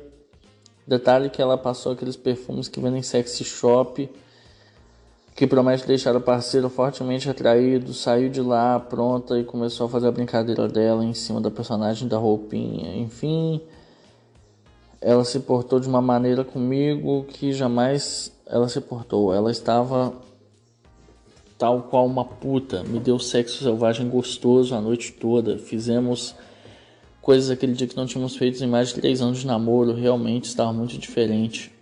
Acordamos, ela levou a roupinha para ela, deve ter usado com outro. Uh, deixou em casa e eu fui para minha loja, todo feliz pela noite que tinha tido. Durante a semana teve um dia, acho que era quarta-feira, ela me ligou, pediu para buscar ela no trabalho quando fechasse a loja pra gente tomar umas, topei, a noite fechou, tá, estávamos no barzinho conversando quando ela me perguntou o que havia achado dela no dia que fomos no motel. Eu lhe disse que foi ótimo, muito bom, ela fez tudo o que um homem gosta que uma mulher faça para ele. Ela me perguntou se eu não achei que ela tinha se portado como uma vagabunda, se não passaria a impressão de que ela era uma puta se eu não a conhecesse. Eu disse que não, nada a ver, mas perguntei a ela por que dela ter falado sobre aquilo, fazendo perguntas. Ela me disse que havia comentado com umas amigas no seu trabalho a respeito. Uma delas disse que isso que ela havia feito comigo no motel passa uma imagem vulgar. Ah, meu Deus. Porra, bicho, a mulher literal traiu o cara, tentou acabar com, com, com o relacionamento do outro, mas ela pegar e, e dar um sexo de qualidade pro cara é ser puta, cara. Meu Deus do céu, cara, como que eu odeio? Eu odeio vagabunda, cara. Esse cara devia pegar. Enfim. Mudamos de assunto, fomos. Ficamos mais um pouco e fomos embora mas aquilo acabou ficando na minha cabeça. O fato dela fazer aquelas perguntas, combinamos de sairmos na sexta ou sábado do final de semana que viria. Chegou sexta, tentei ligar o celular, estava desligado. Hum. Tentei várias vezes e fiquei desesperado. Liguei para casa dela. Ah, cara. A mãe me disse que havia viajado com umas amigas e ia passar o fim de semana fora. Quer dizer, Ali me senti um lixo, pois ela nem deu bola pelo fato de termos combinados. Ai, meu Deus do céu. Fiquei o fim de semana todo tentando ligar para ela, mas sempre dava caixa postal. Fiquei muito angustiado com tudo, estava totalmente perdido, cego, afogado nos meus sentimentos. Cara, vocês já devem estar percebendo na minha voz que eu tô cansado já, cara. Essa história é triste, cara. Assim, triste. Caralho, mano. Na segunda-feira ela me ligou, estava com um tom mais agressivo, reclamando comigo que fiquei ligando o fim de semana todo atrás dela, que não tínhamos mais nada.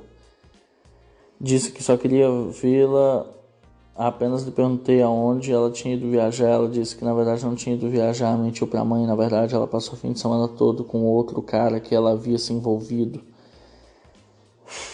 na casa dele que ele tinha brigado com a noiva e ela foi lá ficar com ele. Fiquei abismado em ela me dizer aquilo tudo com naturalidade. Cara, você aceitou uma vez, por que, que ela vai disfarçar agora? Mas fiquei firme, não deixei transparecer isso a ela. Conduzi a ligação normalmente, desliguei, depois juntei as peças. Me lembrei da criança que ela teve comigo, me fez comprar roupinha caríssima, depois me veio com aquelas perguntas quando saímos do barzinho. Ela, usou, ela me usou como uma espécie de cobaia. Fui um simples treino para ela ver a melhor forma de dar para outro cara, sendo que ela ainda usou essa roupinha que eu paguei para dar para outro. Vadia, filha da puta. Fiquei muito chateado com aquilo. Cheguei em casa. Uh... Peraí. Fiquei muito chateado com aquilo. Fiquei imaginando que ela deu fim de semana ficou o fim de semana dando pro outro cafa, nem lembrando que, existi, que eu existisse enquanto ficava ligando para ela. Caralho, cara. Pus na minha cabeça que naquele momento eu não iria mais procurá-la, que ia tentar esquecer. Eu tive uma ideia então. Faltava uma semana pro carnaval, resolvi fazer uma viagem, tentar dar uma limpada na cabeça, uma esparecida e tudo aquilo. Resolvi ir para uma cidade no interior da Bahia. Nossa, mano, mas esse também foi pro inferno, né, meu peixe? Fui para lá, fiquei por uma semana. Nesse período, querendo interação, liguei para Aline algumas. Ai, meu Deus do céu. E foi lá que, por curiosidade, em ver do Orkut da Aline, que criei a, a, minha conta. Acabei vendo foto do cara que ela estava ficando. Era um sujeito extremamente magrelo, japonês, com cara de mano vida louca.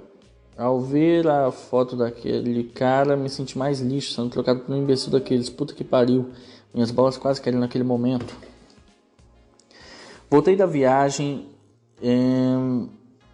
Em seguida procurei a Aline. Liguei... Meu Deus, cara! Você é burro, mano. Nossa, velho, pelo amor. Nossa, cara, cuspi em cima do meu celular, cara. Lhe perguntei o que houve. E ela me disse que tinha pedido as contas lá do trabalho do telemarketing, que segundo ela, o desentendimento com a supervisora, que não queria mais submeter as ordens dela. Com isso, minhas esperanças se renovaram.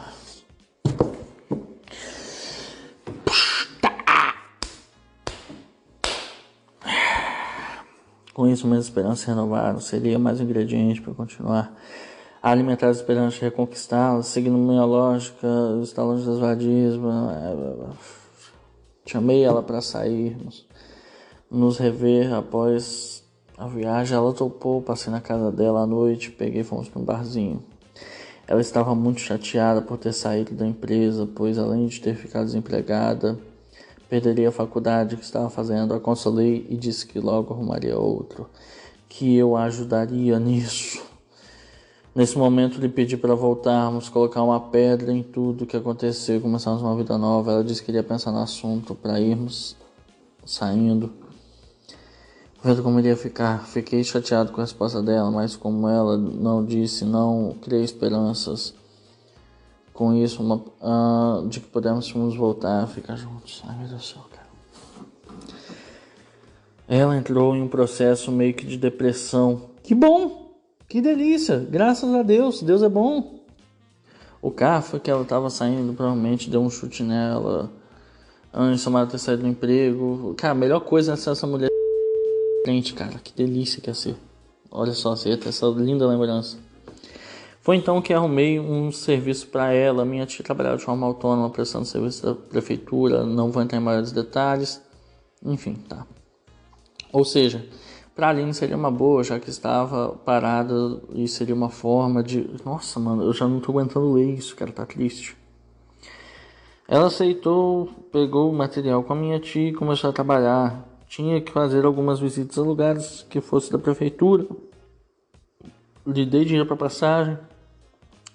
Tem que fazer ligação para os clientes e como na sua casa ela vivia em pé de guerra, ela não queria usar o telefone de lá. Então deixei que usasse a linha da minha loja, mas ela não começou bem. Não tinha conseguido muita coisa, estava desanimada. Foi então que lhe dei forças, palavras de incentivo.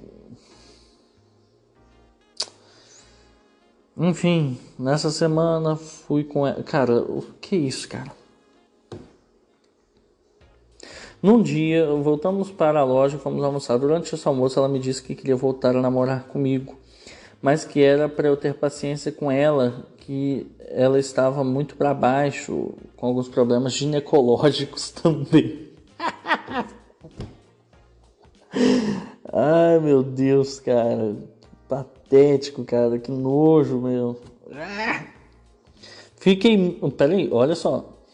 E me prometeu também que Tão logo estivesse bem, me daria muito sexo gostoso, que era só esperar passar esse mau momento dela. Fiquei feliz com isso, voltamos ao normal, como éramos antes. Bom, por conta de eu estar saindo com ela de manhã para ajudá-la em seu serviço, como comentei, havia deixado o rapaz sozinho na loja. Eis que o pior aconteceu naquele dia. Ele acabou sendo assaltado, teve um prejuízo de 5 mil reais. Naquele momento até então eu não estava. Eu eu não estava já em boa situação financeira. Isso me veio prejudicar mais ainda. Parei de ir com ela e dei dinheiro para a Aline pagar suas passagens. Meu Deus do céu. Ela ainda foi algumas semanas, fechou outro contrato, mas depois desanimou e saía só de vez em quando. Um dia ela me ligou pela manhã, me disse que tinha tido uma briga feia com a mãe que não ficaria mais lá, que estava indo uns dias para casa da tia. É, meu amigo. Quando foi à noite, fui até lá, sua tia, na sua tia conversamos. Ela disse que iria arrumar um local para morar sozinha, segundo ela, o que, o que ela ganhava de comissão nesse trabalho que ela estava com minha tia daria para manter. Eu me dispus a ajudá-la. Ah, vai tomar no cu, cara. E após muito procurar, achamos uma casa simples, 500 de aluguel. Só que teria que dar três meses adiantado, ou seja, 1.500. Eu dei essa grana mesmo não podendo. Acabei. Cara, tomara que você fale, tomara que você se fode na vida. Vai tomar no meio do seu cu, cara. E isso me deixou bem apertado, mas fiz pensando na, com aquilo de morarmos juntos. e foi o que acabou acontecendo. Fui dormir lá um, dois, três dias seguidos. E me disse para morar lá. Só que Só sei que com isso, em menos de 10 dias, comprei toda a mobília e eletrodomésticos necessários.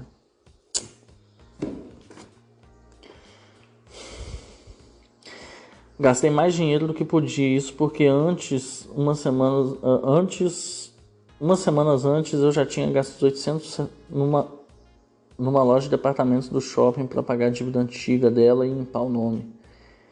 E o meu continuava sujo, cheio de dívidas. Por conta desses gastos, a minha situação da loja estava crítica. Eu tive que dispensar meu funcionário e vender meu carro para para corte de despesas, minha jornada na loja sem meu funcionário era integral, ou seja, das 7 às 21. E ai, o trabalho que ela estava com a minha tia, ela abandonou de vez e ficava o dia todo em casa sem fazer nada. Alternava entre ficar na nossa casa ou ficar na casa da mãe e vó dela. Pedi para que ela ajudasse na loja. Ela disse que iria começar aí na parte da tarde, mas Ia muito tarde, por volta das 5. O sexo era praticamente zero, além de chegar em casa morto de cansado todos os dias, já tomava banho, comia alguma coisa e apagava na cama. Nas vezes que eu tentava, na maioria das vezes ela recusava, alegava que ainda estava com dores no útero, vivia falando que ia no ginecologista, mas só enrolava. Caralho, cara. Eu, ó, eu não tô aguentando, galera. Eu não tô tancando. Na moral.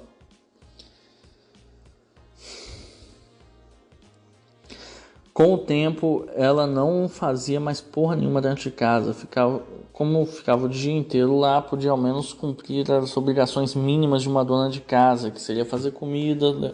Cara, mas você também, pelo amor de Deus, cara, eu tinha que levar é, quase todos os dias algum congelado ou pedir pizza, esfirra, fazer miojo. A minha roupa ela jogava na máquina do jeito que lavava, bem ou mal, tirava e não passava. A casa ela até limpava, mas só domingo.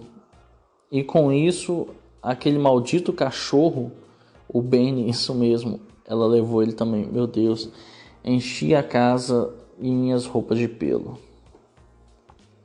Por conta disso tudo, estava bastante gordo e já andava parecendo um mendigo. Bom, nisso estávamos na metade do ano, estava chegando o dia dos namorados, resolvi fazer uma surpresa. Ai meu Deus, cara. Faz assim, chega na frente dela, puxa uma arma. Mesmo muito apertado, foi uma agência de viagens perto da minha loja. Nossa, cara. Um pacote romântico de 1.500, uma hora, duas de São Paulo. Desceríamos em seguida num hotel de luxo no qual teríamos um jantar à luz de vela. Ah, cara, tomando cu. Na verdade, queria também que rolasse uma noite perfeita com muito sexo. Chegou o dia, avisei a ela surpresa para ela se arrumar, nos arrumamos, fomos para o local em que estava o helicóptero. Que isso, cara? Chegando lá, ela ficou muito feliz com a surpresa. Ela sempre quis fazer um passeio desse, fomos por meia hora, realmente um passeio muito legal de se fazer. Ainda mais à noite, São Paulo, vista de cima muito bonita. Pousamos no hotel um puto hotel mesmo, de luxo, descemos, fomos para o restaurante, chegando lá informei a ela que teríamos um jantar e a pernoite. Ela não quis jantar, disse que eu agi errado em não avisá-la. Ah, cara. Pois ela não estava trajada devidamente. Ah, eu disse que tudo bem, fomos para o quarto. Pensei comigo, hoje rola um sexo gostoso. Errado, chegamos no quarto, ela ficou deslumbrada com tudo que tinha lá. Tiramos a roupa, mas ela quis ficar na banheira. Ficamos ao tentar algo a mais, ela evitava. Saímos de lá, nos enxugamos, fomos para a cama. Ela voltou do banheiro, em seguida ficou secando o cabelo. Estava frustrado, liguei a TV e comecei a ver uns programas sobre a Copa de 2006. E acabei dormindo. No dia seguinte acordamos, eu estava puto de não ter rolado nada, deixei em casa para trabalhar. Bom, nos meses seguintes, meu Deus do céu. Começou. Ah, ela começou a ter mais contato com a prima dela, a Bruna. Ela começou a ir na casa dela, ela vinha na nossa, nisso já estávamos na época de Natal. Eu estava praticamente em processo falimentar na minha loja, estava com boletos atrasados. Tá. estava tirando o coelho da cartola para manter a loja de pé. Mesmo assim, resolvi fazer uma ceia de Natal em casa. Chamamos a família dela, meus pais Ela ganhou da avó um computador, coisa que era sonho para Aline nessa época. Nisso estávamos agora em 2007, por conta do computador. Se ela sem ele já não fazia porra nenhuma, agora praticamente largou mão de tudo. Seu contato com sua prima Bruna era cada vez maior, marcaram de ir numa balada sábado, me convidei para ir, mas ela disse que era um rolê só de mulheres, que deveria fazer o mesmo com meus amigos. Nisso ela foi, sumiu, na, dormiu na casa da Bruna e no domingo passei na casa dela, fechei a loja, tava para buscá-la. Por conta do computador em que ela ficava direto, ela localizou todos os contatos da época do telemarketing através do Orkut. Uh, e paralelo a isso, seus rolês com a Bruna se tornaram constantes. Muitas vezes eu ia para o apartamento. Nossa, cara. Cara, vou começar a, a comer texto aqui, cara. Teve um fim de semana que foi foda, ela marcou um churrasco com as amigas na casa, ah, com as amigas dela da época do telemarketing, fez eu comprar tudo, carne e bebida. O fiz e chegou no domingo pela manhã antes de eu ir para a loja, ela veio conversar comigo e me disse que não era para eu aparecer lá por enquanto, enquanto estivesse rolando o churrasco, pois além de só ter mulher, ela havia mentido para as amigas que morava sozinha que estava trabalhando e ganhando bem, típica coisa de mulher que quer fazer inveja nas amigas para não ficar por baixo. Eu fiquei chateado, mas aceitei.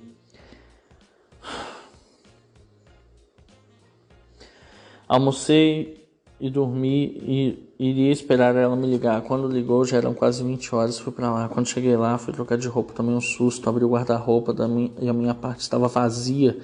Lhe perguntei e ela me disse que tinha colocado tudo num saco escondido num quartinho que tinha fora de casa, para as amigas dela não perceberem. Achei muito humilhante aquilo. Tá? Nisso já estávamos chegando no meio do ano. Nessa época, ela inventou de fazer a tal da escova progressiva, aquelas que usam formal por coincidência.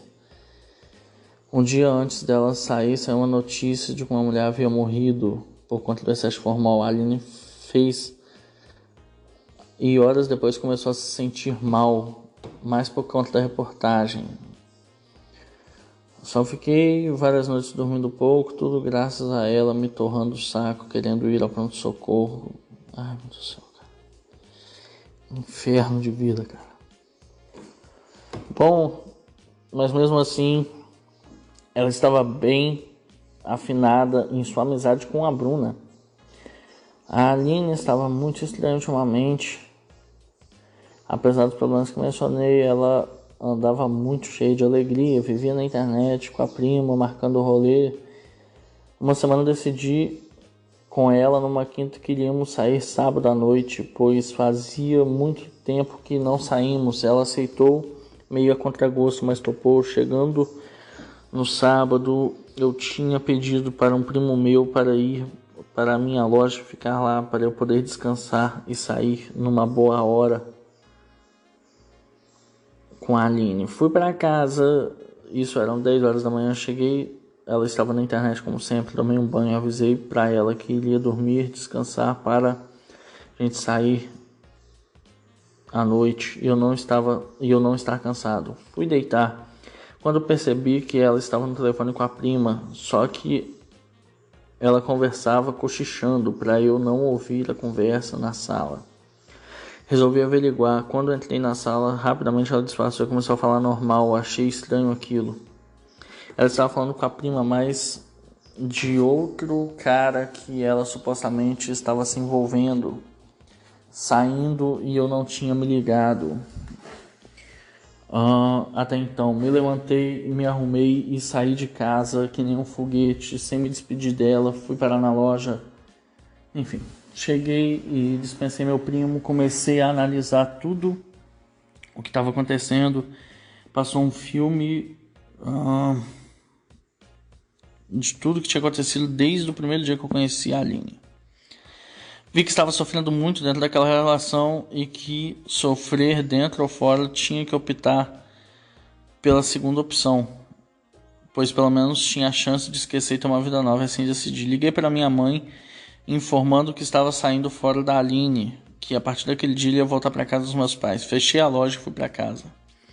Chegando lá, a Aline na cozinha estava na cozinha e disse a ela que precisávamos ter uma conversa. Sentamos e disse a ela que não dava mais, queria arrumar as minhas coisas e ir embora. Ela começou a querer fazer chantagem emocional, joguinho, mas quando viu que eu estava irredutível, ela entrou em desespero, começou a chorar, a dizer que o que seria dela sem mim. Eu continuei batendo o pé e que realmente estava decidido terminar com aquilo. Aí ela começou a apelar, se ajoelhou aos meus pés, abraçou minhas pernas e implorou que não fizesse. Não recuei. Lhe disse que queria, que não queria mais aquela situação. Lhe disse que nem sexo a gente não tinha tempo mais. E ela me disse em seguida: "Tá bom, então nós vamos transar, eu prometo. Vamos lá no quarto agora. É, vou te dar sexo bem gostoso." Meu Deus do céu, cara.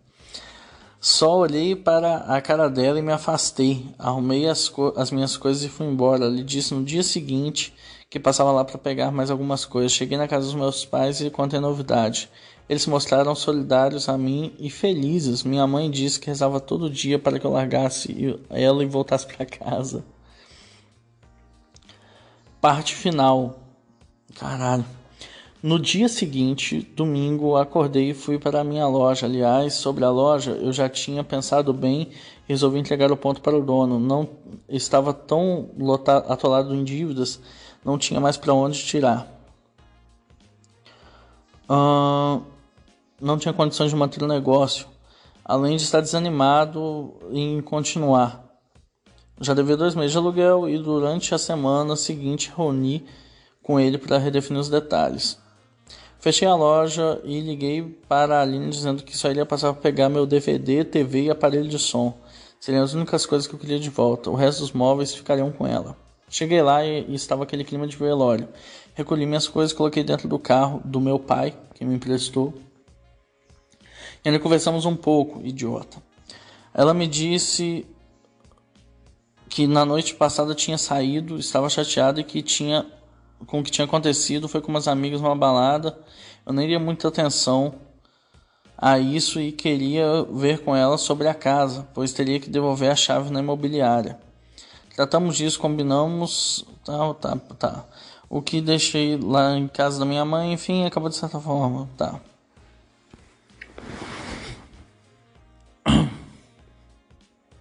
Semana segue, era metade de setembro, e na conversa que tive com o dono do ponto, chegamos a um acordo de entregar no último dia do mês. Fiquei por lá mais uns 20 dias, se não me engano. Na segunda-feira fui na Lan House para olhar o Orkut da Aline. Meu Deus do céu. Ver o que ela estava fazendo ultimamente. Como fazia tempo que não via. Me despertou curiosidade. Cara, ó, vocês terminaram, bloqueiem tudo. Foi então que descobri que ela estava saindo com um cara. Pelos papos que vi por lá, deduzi que ela já estava saindo há um bom tempo com ele. Provavelmente era a respeito dele que ela cochichava com a prima. Naquele mesmo dia, ela me ligou. Aquela mesma barquice, querendo saber como eu estava e tal. Nisso eu falei sobre esse cara do que eu vi no Orkut. Ela me disse que conheceu no sábado em que terminamos na balada e que estava no processo de se conhecer e tal. Não disse mais nada, me despedi e desliguei. Cara de pau, cinismo dela era impressionante. Ah, cara, mas você também é frouxo. Nos dias seguintes, continuei olhando o Orkut dela. Na mesma época, eu me perguntava por que ficar me torturando fazer isso. Porque você é beta, cara. Mas a minha curiosidade era maior ela mudou o nick para namorando e fez e ele fez o mesmo. Começou a colocar foto deles dois juntos tal. Claramente hum, ela estava fazendo isso para me atingir e atingiu. Dias depois ela apareceu na loja me disse que passou para dar um oi e ver como que eu tava. Apesar de tudo que aconteceu queria que fôssemos amigos. Pois ela me considerava muito. Considerava muito otário. Conversamos e um pouco e ela me mostrou a nova tatuagem que ela tinha feito, um enorme dragão nas costas, uh, de ponta a ponta. Fiquei pasmo com o tamanho da demência dela. Fez isso pois o cara que estava namorando curtia tatus, rock e ela e ela fez isso para fazer uma média com ele. Ela era uma pessoa totalmente sem personalidade, extremamente volúvel. Só um detalhe: tinha uma loja do lado da minha em que o dono era um cara super gente boa, éramos amigos e a filha dele também era super gente boa. A Aline, várias vezes na época, acabou. É, a Aline, nas vezes que ia na época, acabou fazendo amizade com ela. Depois de. Dias depois, a Aline foi lá de novo, conversamos rapidamente. Em seguida, ela. Em seguida, como ela tinha visto que a filha do dono da outra loja, Silvia, nome fictício, estava lá, Caralho, agora, ó, já bateu a roquidão. Ficaram um bom tempo conversando. Depois ela veio na minha loja dizendo é, e começou a dizer que me amava de verdade, que estava com aquele cara por carência, pediu para sairmos naquele dia, ia ser tudo diferente. Obviamente, me neguei a todas as tentativas dela. Por mais que a Matrix me empurrasse para sua direção, fui forte e bati o pé. Pedi para não me procurar mais, seguir a vida dela e eu seguiria a minha. Ela então me pediu um último favor. Que eu a deixasse em um lugar na casa de uma amiga, cara. O cara ainda é Uber, cara. Eu disse que não, queria fechar a loja e queria para casa, pois estava muito cansado. Mas ela insistiu, falou que era perto dali e tal. Enfim, me encheu tanto o saco que eu acabei levando para o local, cedeu. Deu o horário, fechei a loja e fomos. Tá. Em primeiro lugar, ela mentiu que era perto, era um pouco longe. Em seguida, em segundo lugar, não era casa de amiga porra nenhuma. Chegando lá, ela me apontou. A casa queria ficar, pediu para que eu parasse um pouco antes e me pediu. Ah tá, se despediu de mim e desceu. Eu ainda fiquei lá observando, ligou para alguém em seguida, ela foi em direção à casa. Quando abriu o portão, para ela, eu saí com o carro e passei em frente. Vi que na verdade era a casa de outro cara que de outro cara. Cadê? Puta que pariu. Ele estava abraçando beijando. Ela estava abraçando e beijando ele. Eu fiquei muito puto, saí cantando pneu. Ah, é. E fui dali até em casa xingando ela pra caralho. Porra, eu era entregador de buceta agora. Era um foda delivery. Vai tomar no cu. A vadia, filho da puta, tinha um prazer sádico em me sujeitar a essas humilhações. É, mas você também, né, filho? Mas mal sabia. Mal eu sabia o que ela queria de fato vindo nesses dias atrás de mim. Nesse último tentar de toda forma dar para mim. Ah, já sei. A Silvia, assim como o pai dela, era minha amiga também. Devido a essa amizade que eu tinha com, com o pai dela é, e pela proximidade das lojas, ela veio à minha loja e disse que precisava conversar comigo. Já era quase final do expediente e pude conversar numa boa. Ela me pediu antes que eu não comentasse nada com a Aline sobre o que ela iria me falar. Em Aceitei então e ela me falou. Me disse que a Aline contou que estava namorando um cara que, mas meio que ele, mas ele meio que maltratava, cagava e andava para ela e que só queria sexo nada mais. Ela já estava receosa sobre o futuro da relação, visto que o cara era baladeiro mulherengo. Então a Aline disse para a Silvia ficar para Silvia que nas últimas transas com ele não usou camisinha e que estava com forte suspeita de ter engravidado. Ah, meu Deus do céu. Ela pensou então em transar comigo e se confirmasse a gravidez, eu assumir, sendo que era do cara que e eu nem iria desconfiar. Ela disse a Silvia que me achava mais responsável para ser o pai do filho dela do que o outro, isso deixou a Silvia muito revoltada pela cara de pau, cinismo dela dizer isso. A Silvia me disse que se segurou bem para não dizer umas boas para ela. Disse a Silvia então que a Aline tinha me chamado para sair, mas graças a Deus eu usei a cabeça e não aceitei. Com isso somado mas tudo que ela havia me feito, definitivamente resolvi riscá-la da minha vida e seguir em frente, priorizando meus problemas. Oh, porra! Dívidas, arrumar algo para fazer que me entregasse o ponto. Algo para fazer depois que, que eu entregasse o ponto. Caralho, bicho, até. Enfim. Ela tentou me ligar diversas vezes, mas eu decidi não atendê-la, cortar de vez o contato. Bom, a loja estava falida, somando tudo, as dívidas que eu tinha deu quase 30 mil. Fiquei meio perdido no mato sem cachorro, não quis recorrer ao meu pai, pois ele já tinha me ajudado muito anteriormente e não queria envolvê-lo nisso. Quis resolver sozinho. Caraca. Quis. Peraí, eu vou precisar tomar uma água. Tá, voltando. Fiquei meio perdido no mato sem cachorro. Não quis recorrer ao meu pai, pois ele tinha me ajudado muito anteriormente, não queria envolvê-lo. Quis resolver sozinho. Afinal de contas, se eu me enfiei naquele buraco, era eu mesmo que teria que sair. e como meu próprio pai me ensinou, eu iria assumir todas as responsabilidades pelos meus atos. Foi quando eu lembrei da minha tia, aquela mesma que trabalhava como autônoma e resolvi que iria trabalhar nisso até conseguir pagar tudo que devia. Uh, foi à noite na casa dela, expliquei a situação. Ela já estava a par de tudo que a Aline havia me feito. Ela me adiantou para pagar as contas mais urgentes, 4 mil reais. E ela descontaria aos poucos conforme fosse pagando as minhas comissões das minhas produções, sem juros, para me ajudar. Nunca esqueci, jamais vou me esquecer da força que essa minha tia me deu tenho uma dívida de gratidão com ela. Chegou no fim do mês, entreguei o ponto ao dono, conversamos bastante, lhe agradeci. Paguei um aluguel que estava atrasado e lhe prometi que no próximo mês lhe daria o outro. Ele aceitou, lamentou que não tivesse dado certo e desejou sorte na minha nova empreitada.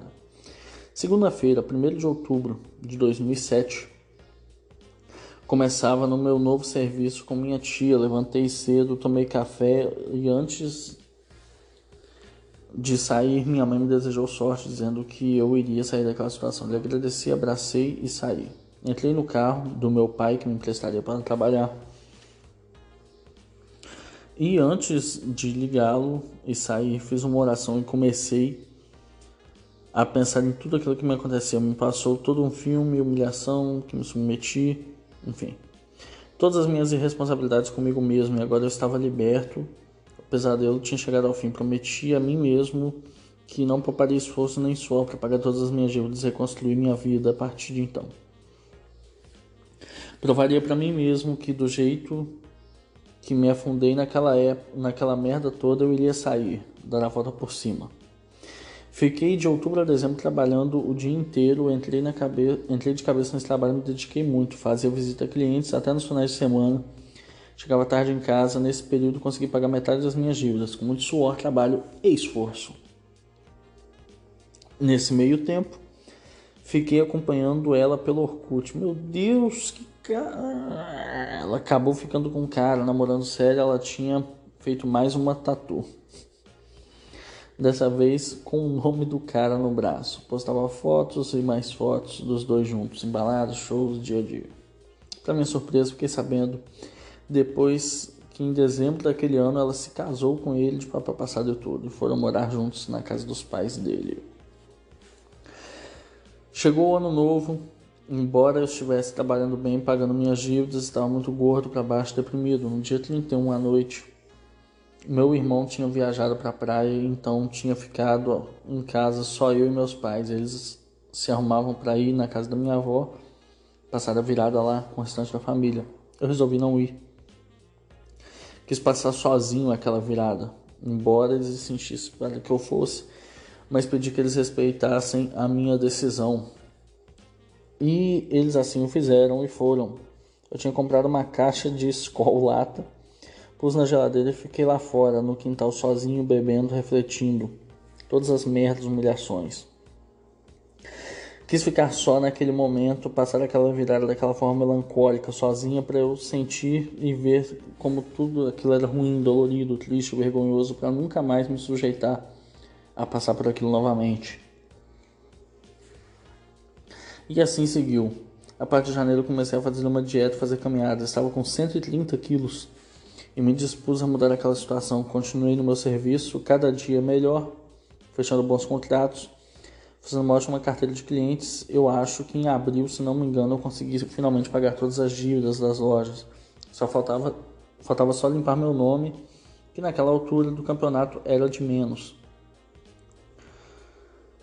Chegamos em junho de 2008, naquela altura já estava com o nome limpo, livre de dívidas e já havia pago minha tia o dinheiro que ela me emprestou. Assim como paguei a grana que um grande amigo meu me emprestou posteriormente. Já tinha perdido 20 quilos graças à minha força de vontade e determinação. Já tinha uma vida normal e tinha esquecido bem da Aline, embora sempre estava acompanhando os passos dela no Orkut. Né? A essa altura, já tinha computador em casa. Nesse período todo, pós Aline, conheci e cheguei a me relacionar com algumas garotas. Começava bem, mas sempre acabava me dando mal. Seguia o mesmo roteiro, essa tava bem, era romântico. Não aprendeu merda nenhuma, cara. Idiota. Sendo que depois eu via que as mesmas acabavam ficando com caras nada a ver, que cagavam e andavam para elas. Hum, por que será? Apesar da minha vida ter melhorado muito no aspecto financeiro, físico, psicológico, isso ainda me incomodava e me confundia muito. Afinal, como lidar com as mulheres? O que elas querem de fato? Quem se importa, cara? Eu era romântico, atencioso, não sei o que, cara, e dava tudo errado, então inverte, porra, burro. Foi então que comecei a fuçar na internet sobre assunto, conheci os blogs e técnicas de pua, meu Deus. Parecendo ser a solução para os problemas, comprei alguns books e, e comecei a colocar em prática. Voltei a frequentar baladas barzinhos, chavecar várias mulheres usando openers, gun, negs. Ah, porra, cara, fala, fala direito. Não tive resultados, pois. pois quase sempre não pegava ninguém quando e quando pegava, além de ser medianos, acabava caindo nas velhas armadilhas e truques da Matrix teria que ser uma pessoa que não era robotizado, sempre ter que agir da forma, daquela forma imbecil, colocando a mulher em uma condição acima da minha, vivendo. Ah, tá. Mesmo assim, comecei, continuei fuçando pela internet, coloquei no Google na procura como lidar com mulheres. Apareceu várias opções. Mas um dia me chamou a atenção um link de um tal de Nessahan Alita e vi e pensei que porra é essa? Abri o link e vi que tinha que baixar o livro. Não queria ter que pagar nada, não teria que pagar nada, então baixei. Comecei a ler o livro, no começo de risada. Achei esse tal de Nessahan um louco. Uh, que não gostava de mulher, um frustrado, um revoltado. Mas conforme fui lendo o livro, comecei a me identificar com todas as situações em que ele expunha ali. E fui de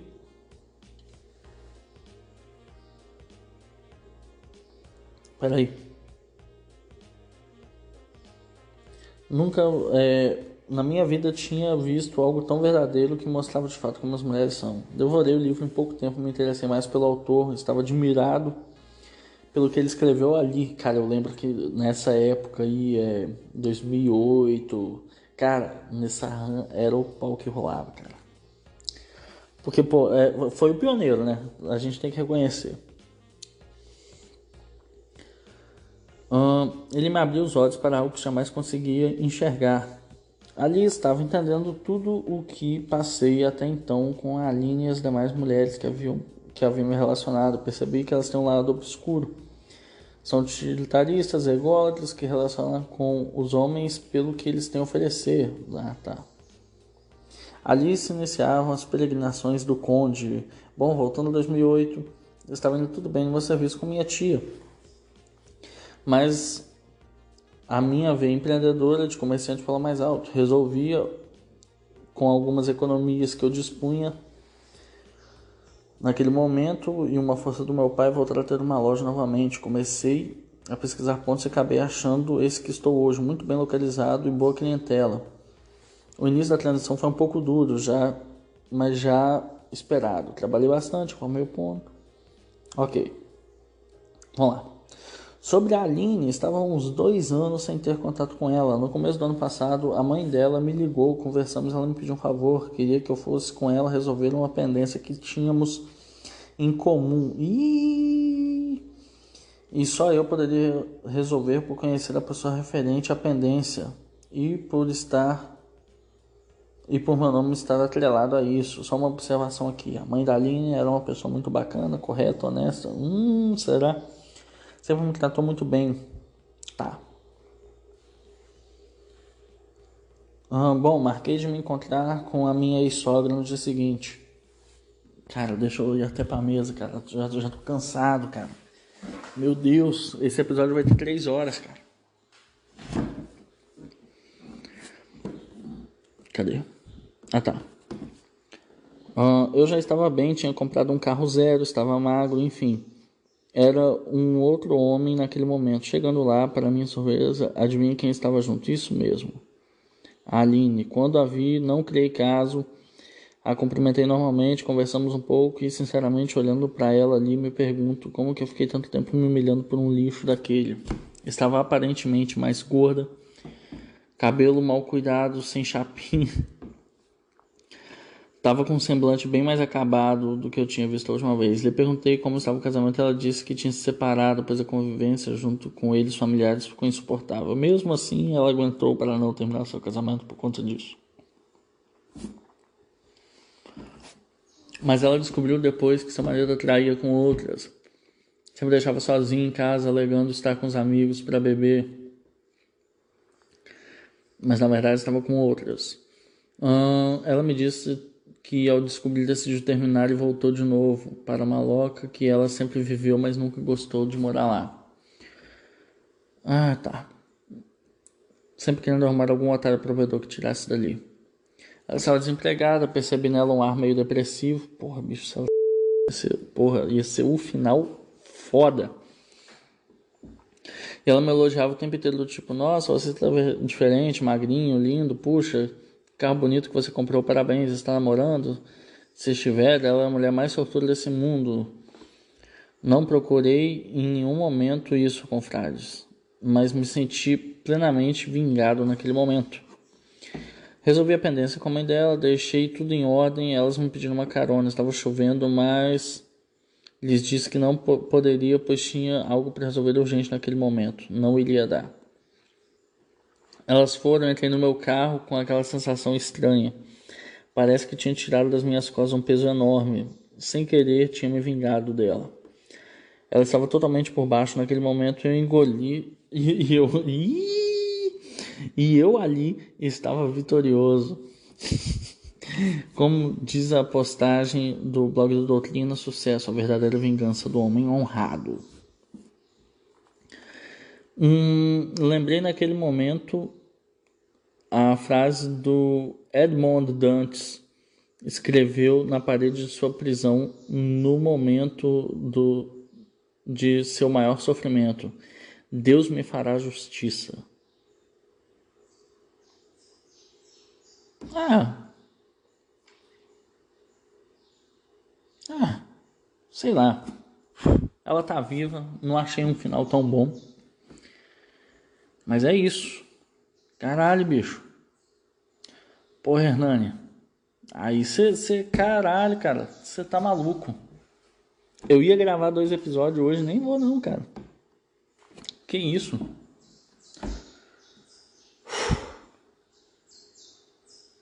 Caralho, tomei, um, tomei uma surra de leitura, rapaz. Que isso? Enfim. Pelo menos ele saiu dessa merda, vamos ver, né?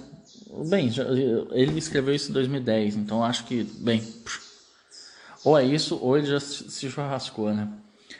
Mas no resumo, pelo menos é possível sair da merda, né? Se o cara saiu da, da dívida, do shape zoado e da vagabunda, então, meu amigo, o que que você tá reclamando? É isso.